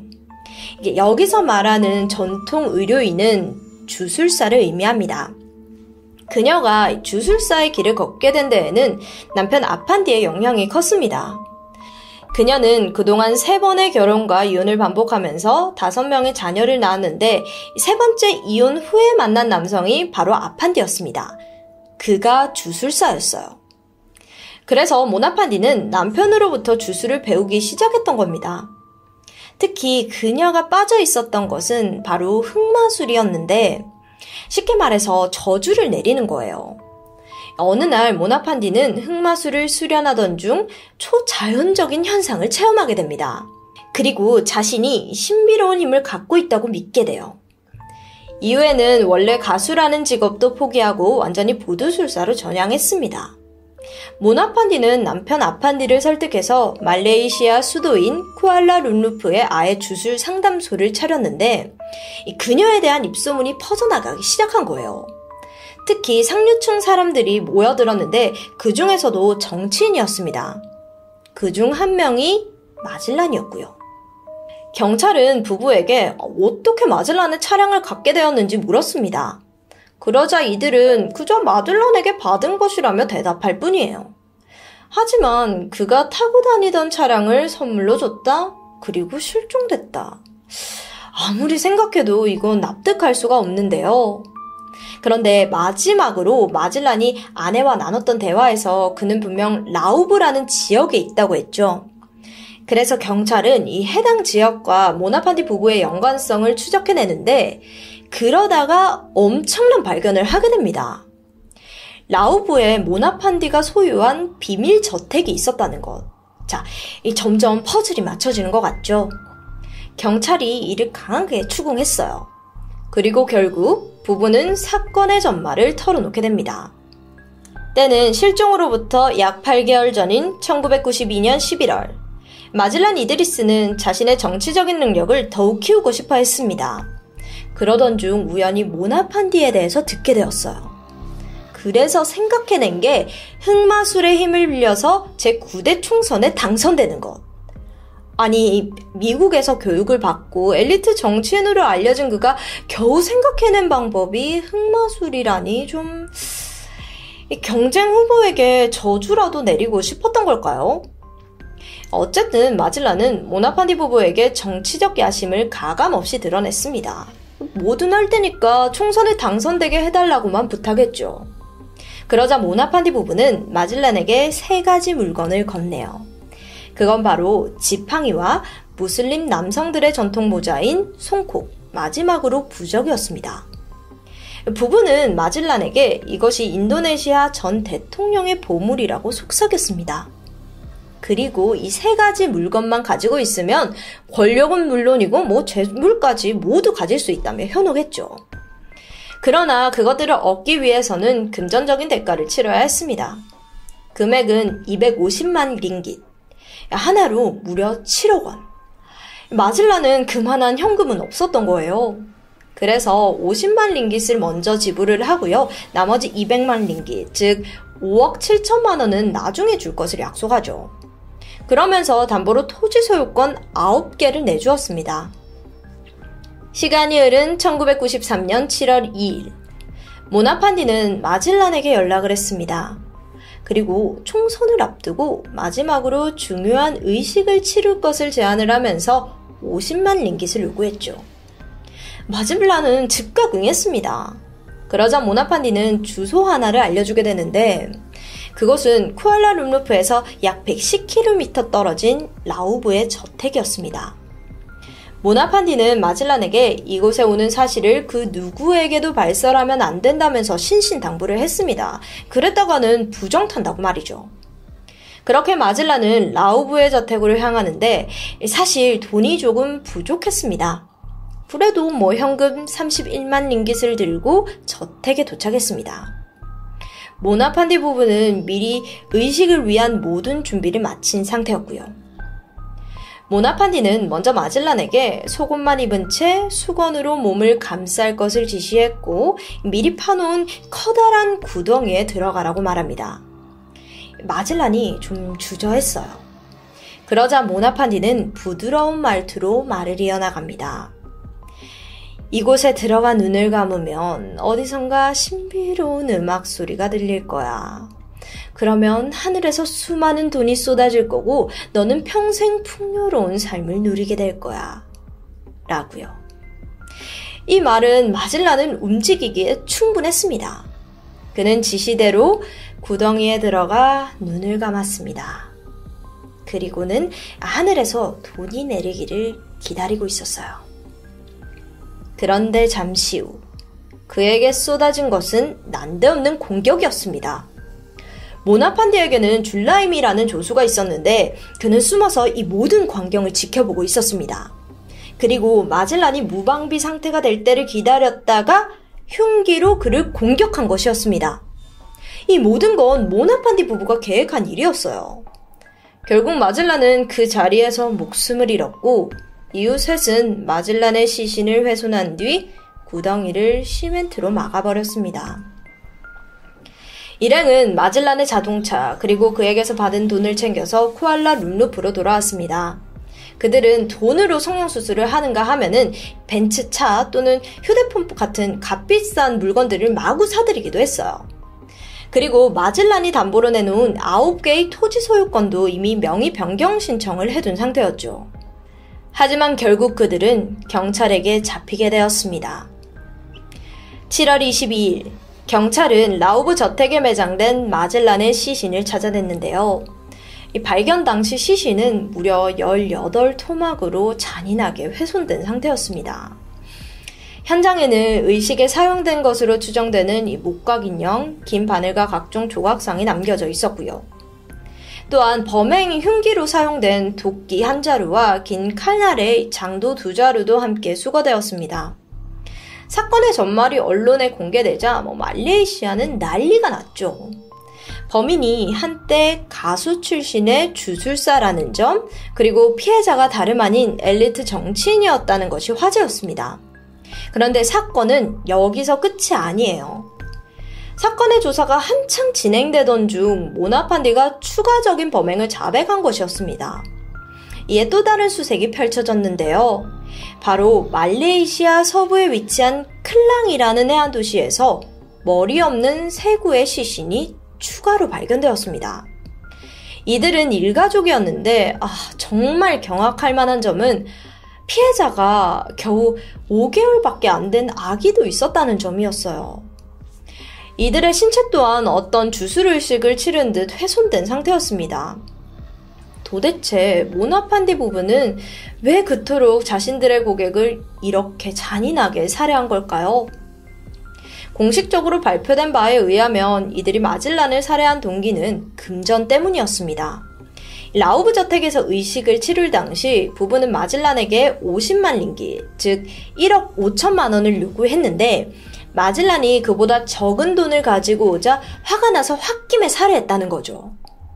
근데 앞서 일가족을 살해한 이유에 대해서는 이게 설명이 되지 않잖아요. 이에 일각에서는 돈은 단지 핑계일 뿐이고 부부가 사람들을 제물로 바쳤다는 주장이 등장합니다. 이들이 심취해 있던 흑마술에는 9개의 생명을 바치면 더 높은 단계의 주술을 얻을 수 있다는 설이 존재합니다. 따라서 모나판디 부부가 최고의 경지에 흑마술을 수련하기 위해 잔인한 방식으로 살인을 저질렀다는 것. 실제로 시신들에게는 공통적으로 어떤 주술의식이 치러진 흔적이 남아 있었거든요. 1995년 1월 5일, 모나판디 부부와 줄라임이 세 사람의 재판이 진행되었습니다. 그런데 이 장면도 화제가 되었는데 모나판디는 재판장의 화려한 복장과 진한 화장으로 모습을 드러냈습니다. 그리고 시종일관 환하게 웃는 얼굴을 유지했어요. 심지어 사진을 찍는 기자들을 향해서 포즈를 취하기도 했습니다. 참 이해가 안 되죠. 덧붙여 그녀는 팬이 늘어난 것 같다는 발언을 하면서 반성의 기미라고는 전혀 보이지 않았죠. 그럼 재판 결과는요? 이들은 사형을 선고받았습니다. 2001년 11월 2일 가장 교도소에서 이들의 형이 집행되었는데 문화판디는 사형 직전 이런 말을 남겼다고 합니다. 저는 죽지 않습니다. 그리고 활짝 미소를 지어 보였죠. 이런 마지막 발언은 또다시 사람들의 경악을 불러왔습니다. 근데 더 놀라운 건 일부 미신을 맹신하는 사람들 중에서는요, 모나판디가 정말로 죽지 않았을 거라며 그녀의 부활을 믿기도 했어요. 이 사건은 말레이시아 범죄 역사상 가장 끔찍한 연쇄 토막 살인 사건으로 알려져 있습니다. 모나판디가 범행을 저질렀던 이 라우브 저택은 현재 말레이시아 유명한 ghost spot으로 알려져 있습니다. 정말 모나판디 부부는 9개의 생명을 빼앗는 것에 심취해 있었을까요? 그렇다면 아직 찾지 못한 피해자가 더 있는 건 아닌지 권력을 향한 인간의 욕망, 그리고 그것을 이용한 악랄한 주술사의 살인사건. 지금까지 토요미스테리 디바달리아였습니다. 안녕하세요. 금요사건 파일 디바제시카입니다. 1990년 11월 4일 서울 반포대교 남단 150m 지점에서 낚시를 하고 있던 문 씨의 눈에 수상한 게 포착됩니다. 한강 물 위에 떠내려가고 있는 웬 검은 여행 가방이 보이는 겁니다. 훈신 호기심이 발동했고 그걸 건져 올리게 되죠. 가방 크기는 가로 1m, 세로 70, 사이즈가 좀 됩니다. 게다가 꽤 묵직했어요. 겨우 물 밖으로 가방을 꺼낸 문 씨가 별다른 고민 없이 일단 열어보게 되죠. 그리고 니네 주저앉고 말았습니다. 안에는 검정색 양복을 차려입은 중년 남성이 웅크린 모습으로 또 머리에는 비닐봉지가 씌워진 채 사망해 있었어요. 시신이 타월로 이렇게 한겹 감싸져 있는 상황이었죠. 사망한 지 얼마 안 된 듯 부패는 거의 진행되지 않았습니다. 잠시 후 신고를 받고 경찰이 출동해서 시신의 신원을 먼저 파악하고자 이 비닐봉지를 벗겨냈는데 남자의 얼굴 곳곳에 심한 외상이 눈에 띄었습니다. 특히나 오른쪽 눈 부위에는 시퍼런 멍이 들어 있었고요. 뒷머리에는 흉기에 맞은 듯 2cm가량 찢어져 있었습니다. 이 시신이 발견되고 바로 다음 날인 1990년 11월 5일 피해자의 신원이 밝혀집니다. 그는 50세의 임길수 씨. 직업이 공인회계사였는데 뜻밖에도 임 씨는 꽤나 얼굴이 알려진 인물이었습니다. 당시 TV 프로그램에 회계 전문가로 고정 출연을 했기 때문이었죠. 뿐만 아니라 세 번이나 국회의원 선거에 출마한 적도 있습니다. 사망한 임 씨의 부인에 따르면 남편은 지난달 28일, 그러니까 시신이 발견되기 일주일 전에 친구를 만나겠다며 외출을 했고 이후 연락이 두절됐다고 합니다. 실종 다음 날인 29일에 그가 고정으로 출연을 하고 있던 KBS 무엇이든 물어보세요. 이 프로그램 녹화에도 불참한 거예요. 이때 아내는 서울 서초경찰서에 신고를 했죠. 왜냐면 아내 생각에 남편은 뭐 스스로 잠적할 이유가 전혀 없는 사람이었어요. 게다가 방송까지 빼먹고 이런 건 말이 안 됐죠. 어, 임 씨는 당시 안정적인 직업에 또 사회적인 명성까지 있는 사람이니까요. 하지만 설마 했던 아내의 불길한 예감은 결국 현실이 되었습니다. 여행 가방에 넣어져서 한각에 유기된 채 발견된 임길수 씨. 도대체 어떤 일을 당했던 걸까요? 우선 부검 결과 임 씨의 사인은 뇌출혈이었습니다. 머리에 난 상처는 몽둥이나 뭐 벽돌 같은 둔탁한 둔기에 의한 것이었어요. 그러니까 사망 전에 납치와 폭행을 당한 흔적이겠죠. 게다가 임 씨의 폐 속에서는 플랑크톤이 검출됩니다. 즉, 그가 아직 살아있었을 때 이렇게 가방에 담겨 수장된 것으로 보이고요. 그런데 특이한 점이 있습니다. 신체에서 폭행 상처 외에 저항흔이 발견되지 않았다는 점이에요. 그렇다면 임 씨가 완전히 무방빈 상태에서 기습을 당했던 걸까요? 이걸 통해서 수사팀은 임 씨와 평소 안면이 있는 면식범의 소행일 수 있다. 여기에 가능성을 높게 두게 되죠. 수사 초기의 경찰은 임 씨가 사회적 지명도가 좀 있는 사람이잖아요. 그래서 목격자나 뭐 제보자가 금방 들어올 거라고 기대했습니다. 하지만 문제는 여기서부터였죠.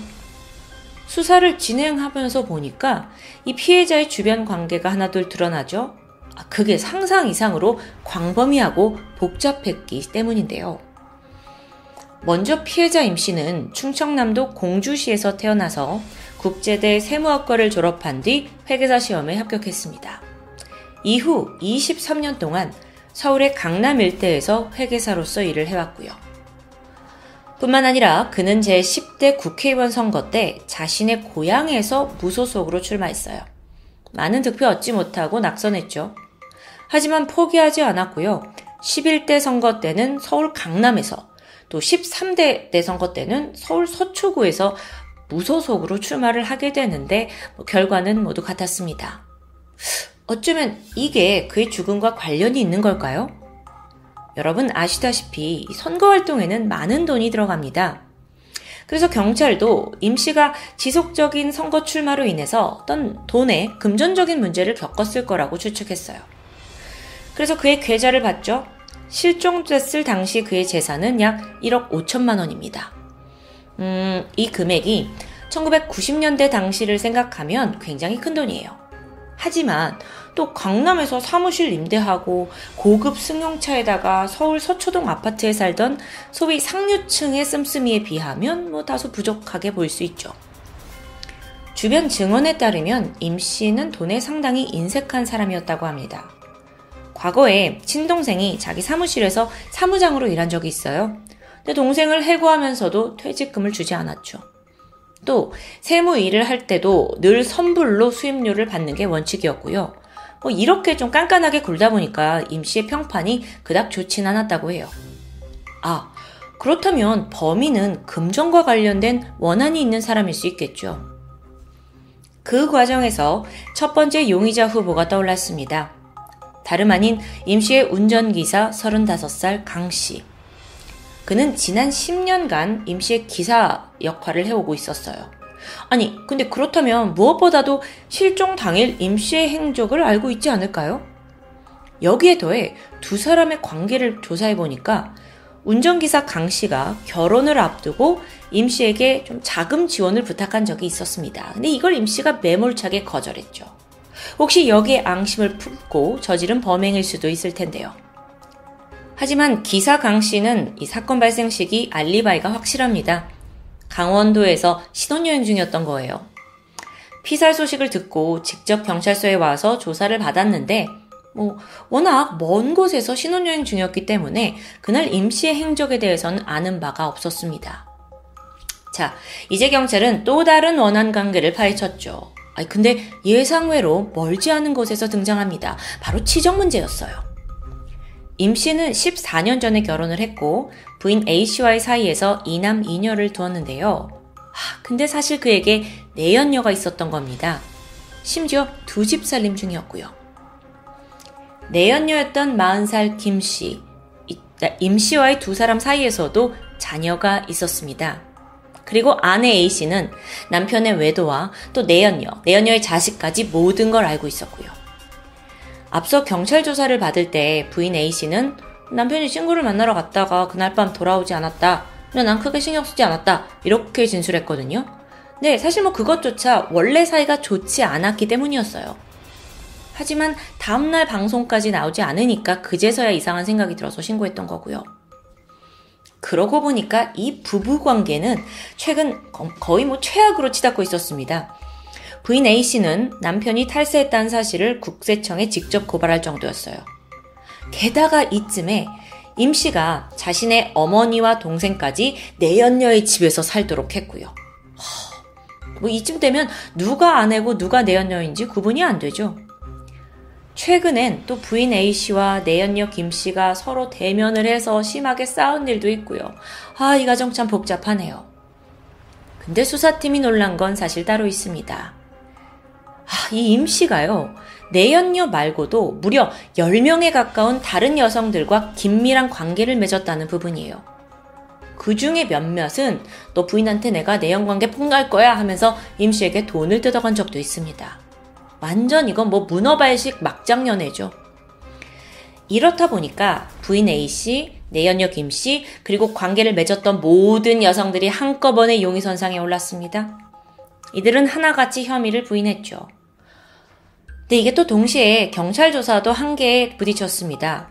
일단 치정이라는 게 뭐 지인들의 진술과 제보에 의존을 해야 되는데 그 내연녀 김 씨를 제외하곤 뭐 다들 몰래 몰래 만나다 보니까 내연 관계를 증명할 뭐 증거 수집조차 쉽지 않았으니까요. 그렇게 사건이 제자리를 맴돌던 11월 29일 오후 수사 25일 만에 새로운 증거가 발견됩니다. 그동안 사라져 있었던 임 씨의 승용차가 발견됐어요. 그 장소는 강남의 한 종합병원 주차장인데 아니 모르는 차가 일주일째 같은 자리에 있다 그러면서 경비원이 신고를 한 정황이었죠. 발견 당시 차 위에는 뽀얀 먼지가 쌓여 있었습니다. 그러니까 꽤 일주일 어쩌면 그 이상으로 여기에 놓여 있었다는 거예요. 그리고 내부 바닥에는 모래와 흙이 묻어 있었고요. 경찰은 차량에서 지문 두 개와 머리카락 다섯 옷을 채취했고요. 즉각 국가수에 감정 의뢰했죠. 그렇게 수사가 진전이 되나 싶었지만 안타깝게도 감정 결과 범인을 특정할 수 있는 단서를 찾지 못합니다. 어쩌면 그 당시에 DNA 과학 수사가 뭐 지금 같지 않았기 때문에 유의미한 결과를 얻지 못했던 것으로 보여요. 그럼에도 경찰은 지속적으로 수사를 확대해갔죠. 강남에서 활동하던 조직폭력배 800여 명을 포함해서 임시 주변 여직원, 뭐 여성 고객 100여 명까지 모두 추적 조사했습니다. 뿐만 아니라 임시가 가입해 있던 뭐 테니스 클럽, 어디 동호회 회원들, 방송 관계자, 단골 술집 여종업원까지 싹 다 수사했어요. 더불어 그 시체가 들어있던 여행용 가방 구매자를 찾기 위해서 제조업체 판매상도 다 조사했고요. 한편 가방에 또 한 가지 증거품이 남아 있습니다. 바로 시신을 덮고 있던 타올이에요. 조사를 해보니까 이 타올이 필리핀 마닐라에 있는 모 호텔 비품이었습니다. 갑자기 필리핀 마닐라요? 그렇게 보니까 임 씨가 지난해 10월 말에 어떤 봉사단체를 통해 마닐라에 다녀온 적이 있긴 해요. 물론 같은 호텔은 아니었지만 경찰이 혹시나 싶어서 그때 동행한 65명에 대해서도 행적 수사를 벌였죠. 함의점은 발견되지 않았습니다. 지금 들어보시면 수사가 굉장히 다각도로 이루어지고 있어요. 뿐만 아니라 경찰은 회계사잖아요, 직업이. 그래서 기업의 돈 문제에 깊숙이 관여되어 있을 거라고 생각했어요. 그래서 사무실 수색해서 그동안 진행해온 모든 기업의 회계 자료, 서류를 분석하기도 했죠. 뭐 혹시 모를 청부살인의 가능성도 염두한 겁니다. 90년대에는 사실 좀 이례적이다 싶을 정도로 이렇게 작은 가능성이라도 놓치지 않으려고 막 여러 가지 방법으로 조사를 한 그 흔적이 남아 있는데요. 제 개인적인 추정으로는 아마도 이 사람이 좀 얼굴이 알려져 있고 또 사회적으로 이슈가 되다 보니까 더 애를 쓴 게 아닌가 싶기도 해요. 자, 1991년 6월, 당시의 서초경찰서는 60대 남성을 집단 폭행한 사건을 수사하고 있었습니다. 피해자는 어떤 공업사에서 근무를 하다가 퇴직한 상태였는데 전 직장의 대표가 사주한 폭행 사건이었죠. 어, 근데 이걸 조사하던 경찰이 이 해당 공업사의 대표 40세 여성 이 씨가 죽은 임 씨와 내연 관계였다는 걸 알게 돼요.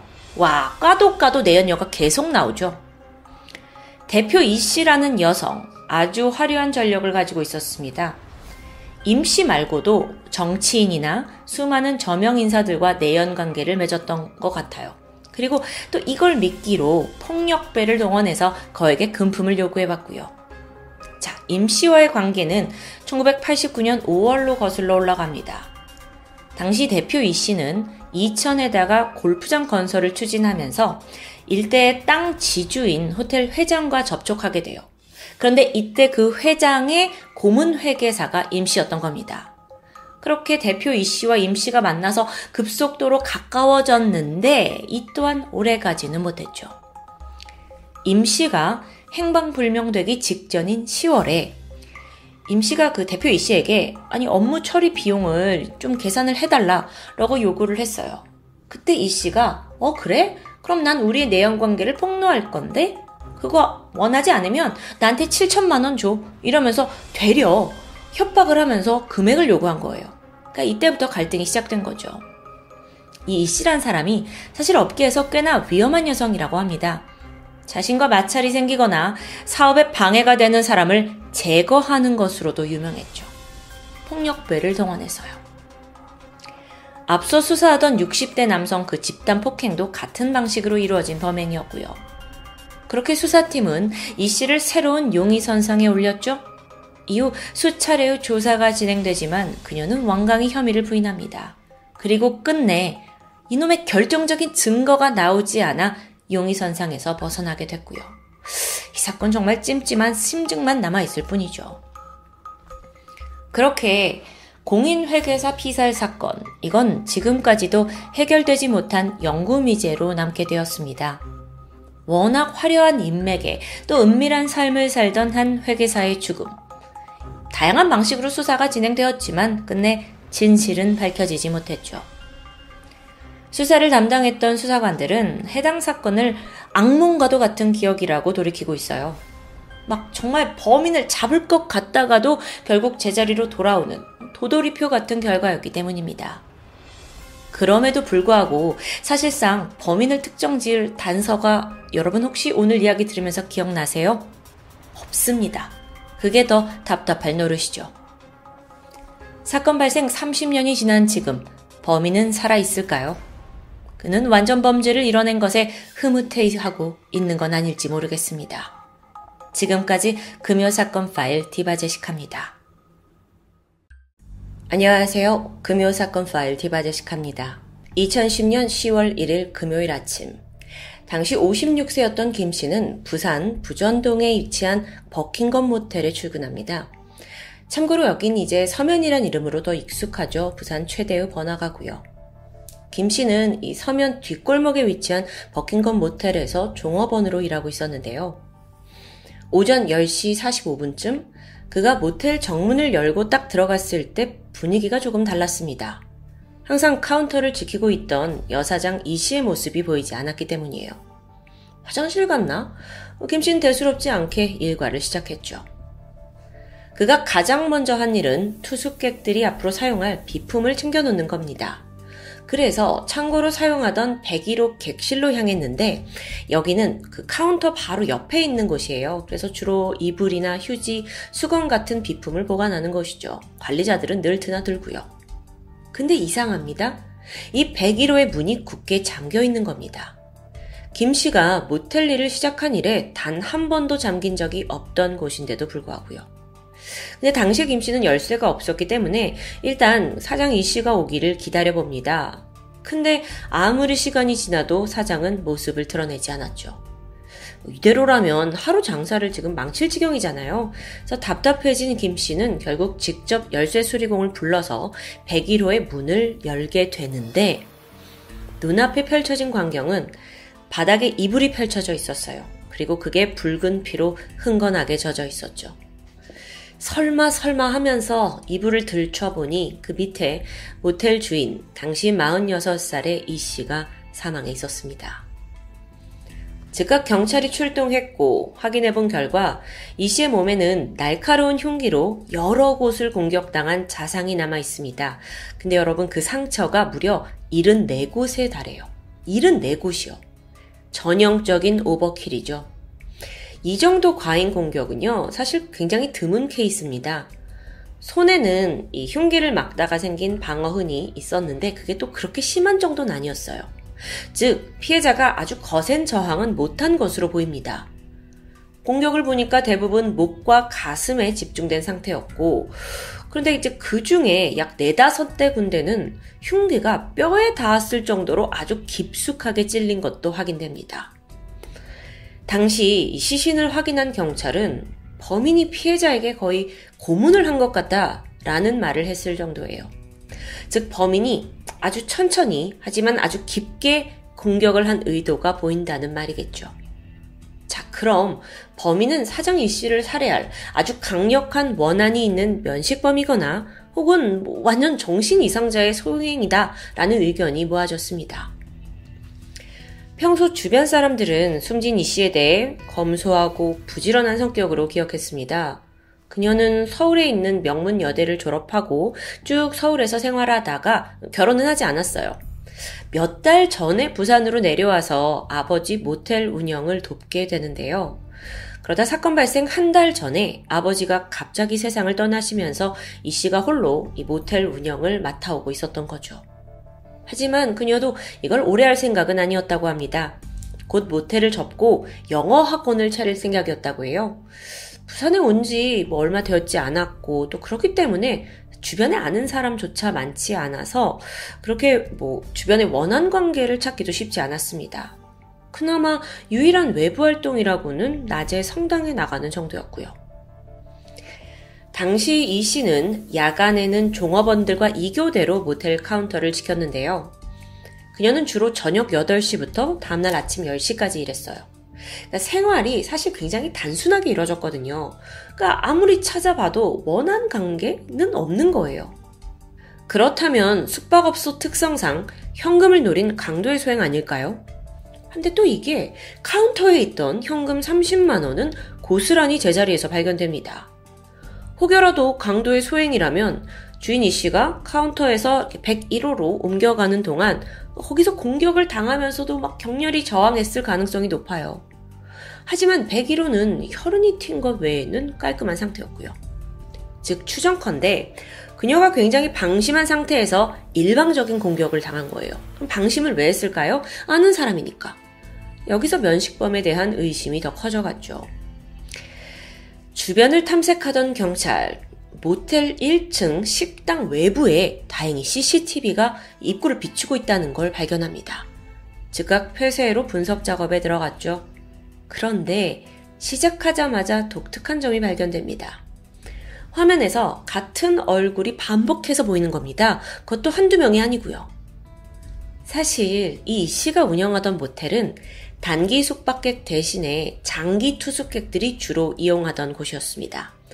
여기가 유흥가 근처에 위치해 있기 때문에 유흥업소 직원들이 아예 원룸처럼 그러니까 장기 방을 잡아놓고 생활을 했던 거예요.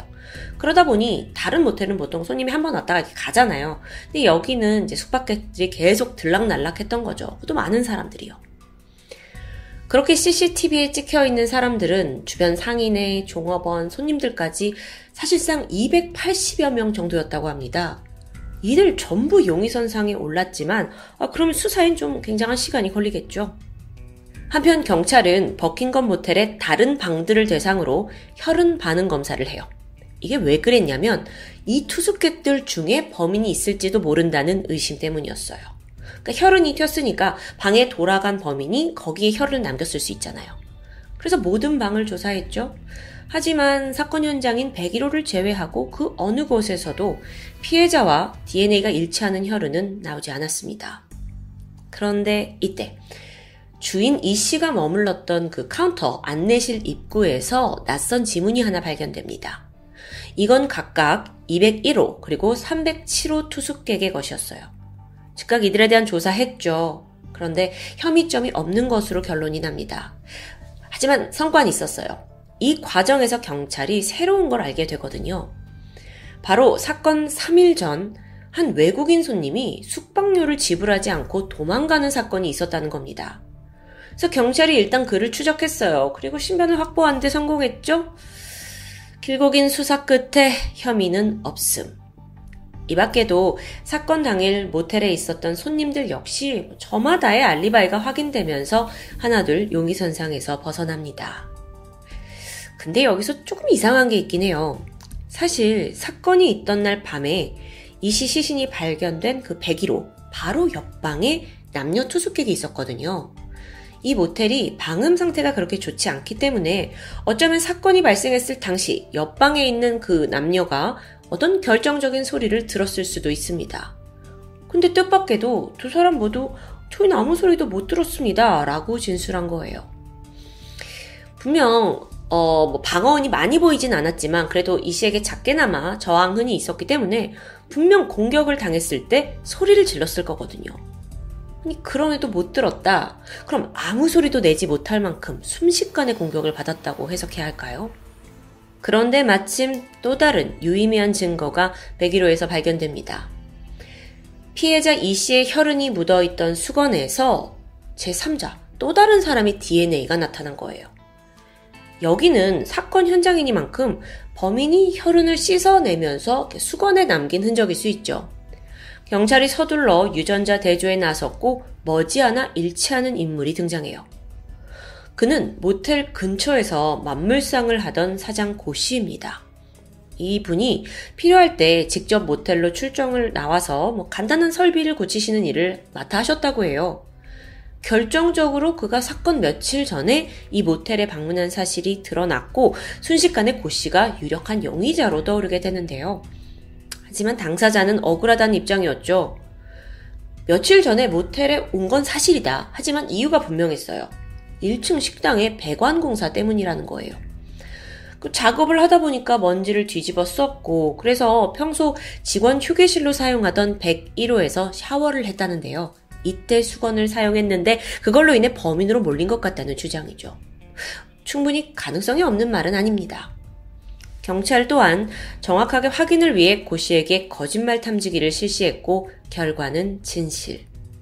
무엇보다도 그는 사건 당일 알리바이 또한 확실했기 때문에 혐의를 벗게 됩니다. 사실 이렇게 DNA까지 일치하는 유력 용의자가 범인이 아닙니다. 라고 결론이 나면 경찰도 좀 허무할 수 있을 것 같아요. 어쨌든 모든 걸 다시 원점으로 돌아가서 수사를 다시 진행해야 하니까요. 근데 이 사건은 목격자 없고요. 결정적인 증거가 사실상 별로 남아있지 않은 살인사건입니다. 원한을 친 사람도 없고요. 뭐 주변에 아는 사람도 없고요.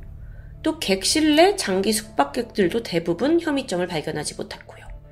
답답하죠. 경찰이 지푸라기를 잡는 심정으로 다시 한번 CCTV를 정밀 분석하게 돼요. 자, 피해자 이 씨가 사람들에 의해 마지막으로 목격된 건 사건 당일 자정을 넘긴 시각이었습니다. 그 모텔 안내실 창문을 통해서 투스객에게 수건을 건네줬어요. 그때까지 살아 있었다는 거죠. 이후 싸늘한 주검으로 발견된 건 아침 10시. 그렇다면 그 한 9시간, 10시간 동안에 출입한 사람이 범인일 확률이 높습니다. 그렇게 추리고 추리고 추려서 남겨진 인물이 55명. 경찰은 한 명 한명 CCTV에 찍힌 인물들 찾아 나섰고 그중 54명의 신원과 알리바이를 파악합니다. 단 한 명 남아있죠. 그 사람은 10월 1일 새벽 2시 45분 버킹엄 모텔에 들어왔던 한 남성이었습니다. 파란색과 하얀색이 섞인 상의에 검정색 바지를 입고 있었고 한 손을 주머니에 꽂고 있어요. 그리고 약 30분 뒤인 3시 15분에 남성이 다시 모텔 입구 CCTV의 모습을 드러냅니다. 모텔을 막 나가려는 순간이었는데 마침 근처에 청소차와 청소부가 작업을 하고 있었거든요. 그러니까 남성이 살짝 경로를 틀더니 왼쪽 골목으로 자취를 감추는데요. 그 경로를 추적한 결과 모텔에서 약 100m 떨어진 인근 건물 주차장 CCTV에서 남성의 모습을 한 번 더 확인합니다. 근데 이때 모습이 특이했어요. 남자가 순간 팔을 들어 보이더니 자신의 양손을 흘끗 보는 겁니다. 손에 들고 있는 물건이 없었는데도 불구하고요. 이게 시계를 봤, 시계는 이렇게 보잖아요. 그러니까 시계를 봤다고 하기에도 어색해요. 이 굉장히 결정적인 CCTV.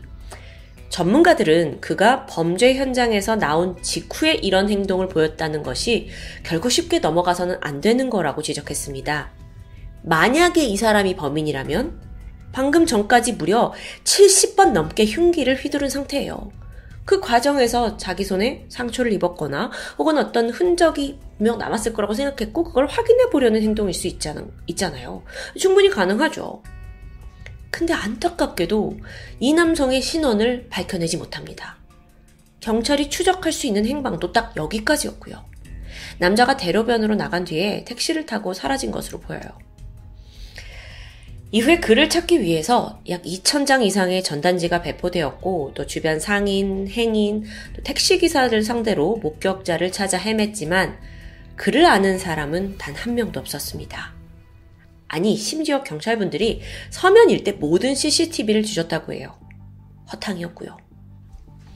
지난 2021년 11월 그것이 알고 싶다는 방송을 통해 이 사건을 심도 있게 다뤘는데요.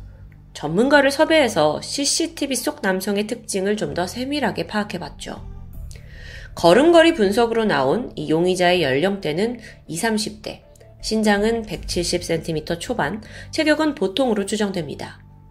현재로선 용의선상에 오른 사람 중 유일하게 경찰이 파악하지 못한 인물은 이 사람 한 명이에요. 하지만 신원을 어찌저찌 찾아낸다 한들 풀어내야 할 숙제는 여전히 남아 있습니다. 현재 경찰이 확보하고 있는 증거는 그가 단지 그 살해 추정 시간에 모텔에서 나왔다는 증거 CCTV 뿐이거든요. 현장에서 족적이나 DNA가 나온 건 아니고요. 따라서 그의 범죄를 입증하기 위해서는 더 명확한 증거가 필요할 텐데요. 아, 참 쉽지 않은 상황이죠. 하지만 여러분, 나와 가까운 사람 혹은 지인이라면 이렇게 CCTV 잠깐의 모습이라도 상당히 낯설지 않게 느껴질 수 있습니다. 그래서 이 방송을 보시는 그 누군가의 일말의 제보를 기대하면서 범인에 대한 추적은 계속되고 있죠. 참고로 현재 버킹엄 모텔은 다른 사람에게 인수돼서 이름 바꾸고 영업 중이라고 전해집니다. 일부 전문가들은 과연 CCTV에 찍힌 남성이 범인이 맞냐라는 근본적인 의구심을 제기했어요. 경찰은 광범위한 조사를 통해서 이미 약 200여 명의 사람들을 용의선상에서 하나씩 제외했다고 밝혔어요. 많은 노력을 한 거죠. 하지만 만약 그 중에 범인이 존재한다면요? 당시 버킹엄 모텔의 장기 투숙객들은 대부분 유흥업종 종사자들이었습니다. 그래서 서로를 알고 지내는 경우가 많았다고 해요. 그래, 그렇다 보니까 서로가 오히려 서로의 알리바이를 입증해주는 경우도 있었고요. 물론 우리가 당시 수사 상황을 세세하게 알 수는 없지만 만에 하나 용의자가 교묘하게 수사망을 빠져나갔을 가능성도 충분히 고려해야 합니다. 또한 SBS 그 아래서 방송된 당시에는 그동안 알려지지 않았던 새로운 가능성도 제기됩니다. 바로 피해자 이 씨가 한 남성과 교제를 하고 있었다는 진술이에요. 모텔 종업원 역시도 그 사건쯤 해서 이 씨가 외출을 했다가 모텔에 들어오는 일이 잦았다고 말했고요. 그렇게 새롭게 드러난 또 다른 정황 중 하나는 이 씨가 독실한 카톨릭 신자였음에도 그녀의 주변에 사이비 종교라고도 볼 수 있는 정체불명의 종교인들이 맴돌았다는 점입니다. 당시 이들이 버킹건 모텔에 찾아왔고요. 이 씨가 약간 작은 실랑이를 벌였다는 목격자 진술도 있었어요. 실제로 사건 당시 통화 내역을 확인한 결과 이 씨와 이 씨와 통화를 한 사람이 대부분 종교 활동과 관련된 사람들이었고요. 그들이 정말 성당 사람들인지 아니면 의심대로 사이비 종교인들인지는 정확히 밝혀지지 않았습니다. 좀 안타까운 건 과거 수사 당시 경찰들이 종교인이다 하면 크게 의심하지 않고 넘기는 경향이 있었다고 하는데요. 당시만 해도 유력 용의자로 만물상 주인 또 CCTV 속 의문의 남자에게 보통의 수사가 다 쏠려 있었기 때문에 어쩌면 그런 편견 속에 결정적인 용의자를 놓친 건 아닌지 우려가 됩니다. 어떤 원한이 혹은 어떤 분노가 피해자를 74번이나 무참히 공격하게 만들었을까요? 이 형태만 봐선 분노에 찬 오버킬, 우발적인 오버킬로 보이지만 한편으로 범인은 그 어떠한 흔적도 남기지 않고 후련히 사라졌습니다. 즉, 치밀한 계획 범죄일 수도 있다는 거죠. 여러분, 이것 또한 어디까지나 추정에 불과합니다. 현재로선 범인의 동기마저 제대로 파악할 수 없는 안타까운 상황이고요. 사건이 발생한 지 13년이 지났고 지금까지도 부산의 장기 미제로 남아 있습니다. 그 사이에 많은 방송국들이 이 사건을 다루고자 노력했지만 번번이 실패했다고 해요. 왜 그러냐면 이걸 1시간짜리 방송으로 만들기엔 남아있는 증거조차 너무 부족했기 때문인데요. 아, 그래서 어쩌면 이 금사파에서 꼭 다뤄야 하는 게 아닐까 싶었습니다. 일단 가장 중요한 건 희미한 CCTV 속에 이 남성의 신원을 확보하는 일이겠죠. 신장은 170에서 175cm 사이, 나이는 사건 당시 20, 30대, 현재는 40대로 추정됩니다. 팔자 걸음에 팔을 앞뒤로 크게 휘두르면서 걷는 특징. 혹시 이 사람을 아시는 분이나 당시 옷차림을 기억한다면 꼭 제보를 부탁드립니다. 지금까지 금요사건 파일 디바제시카였습니다.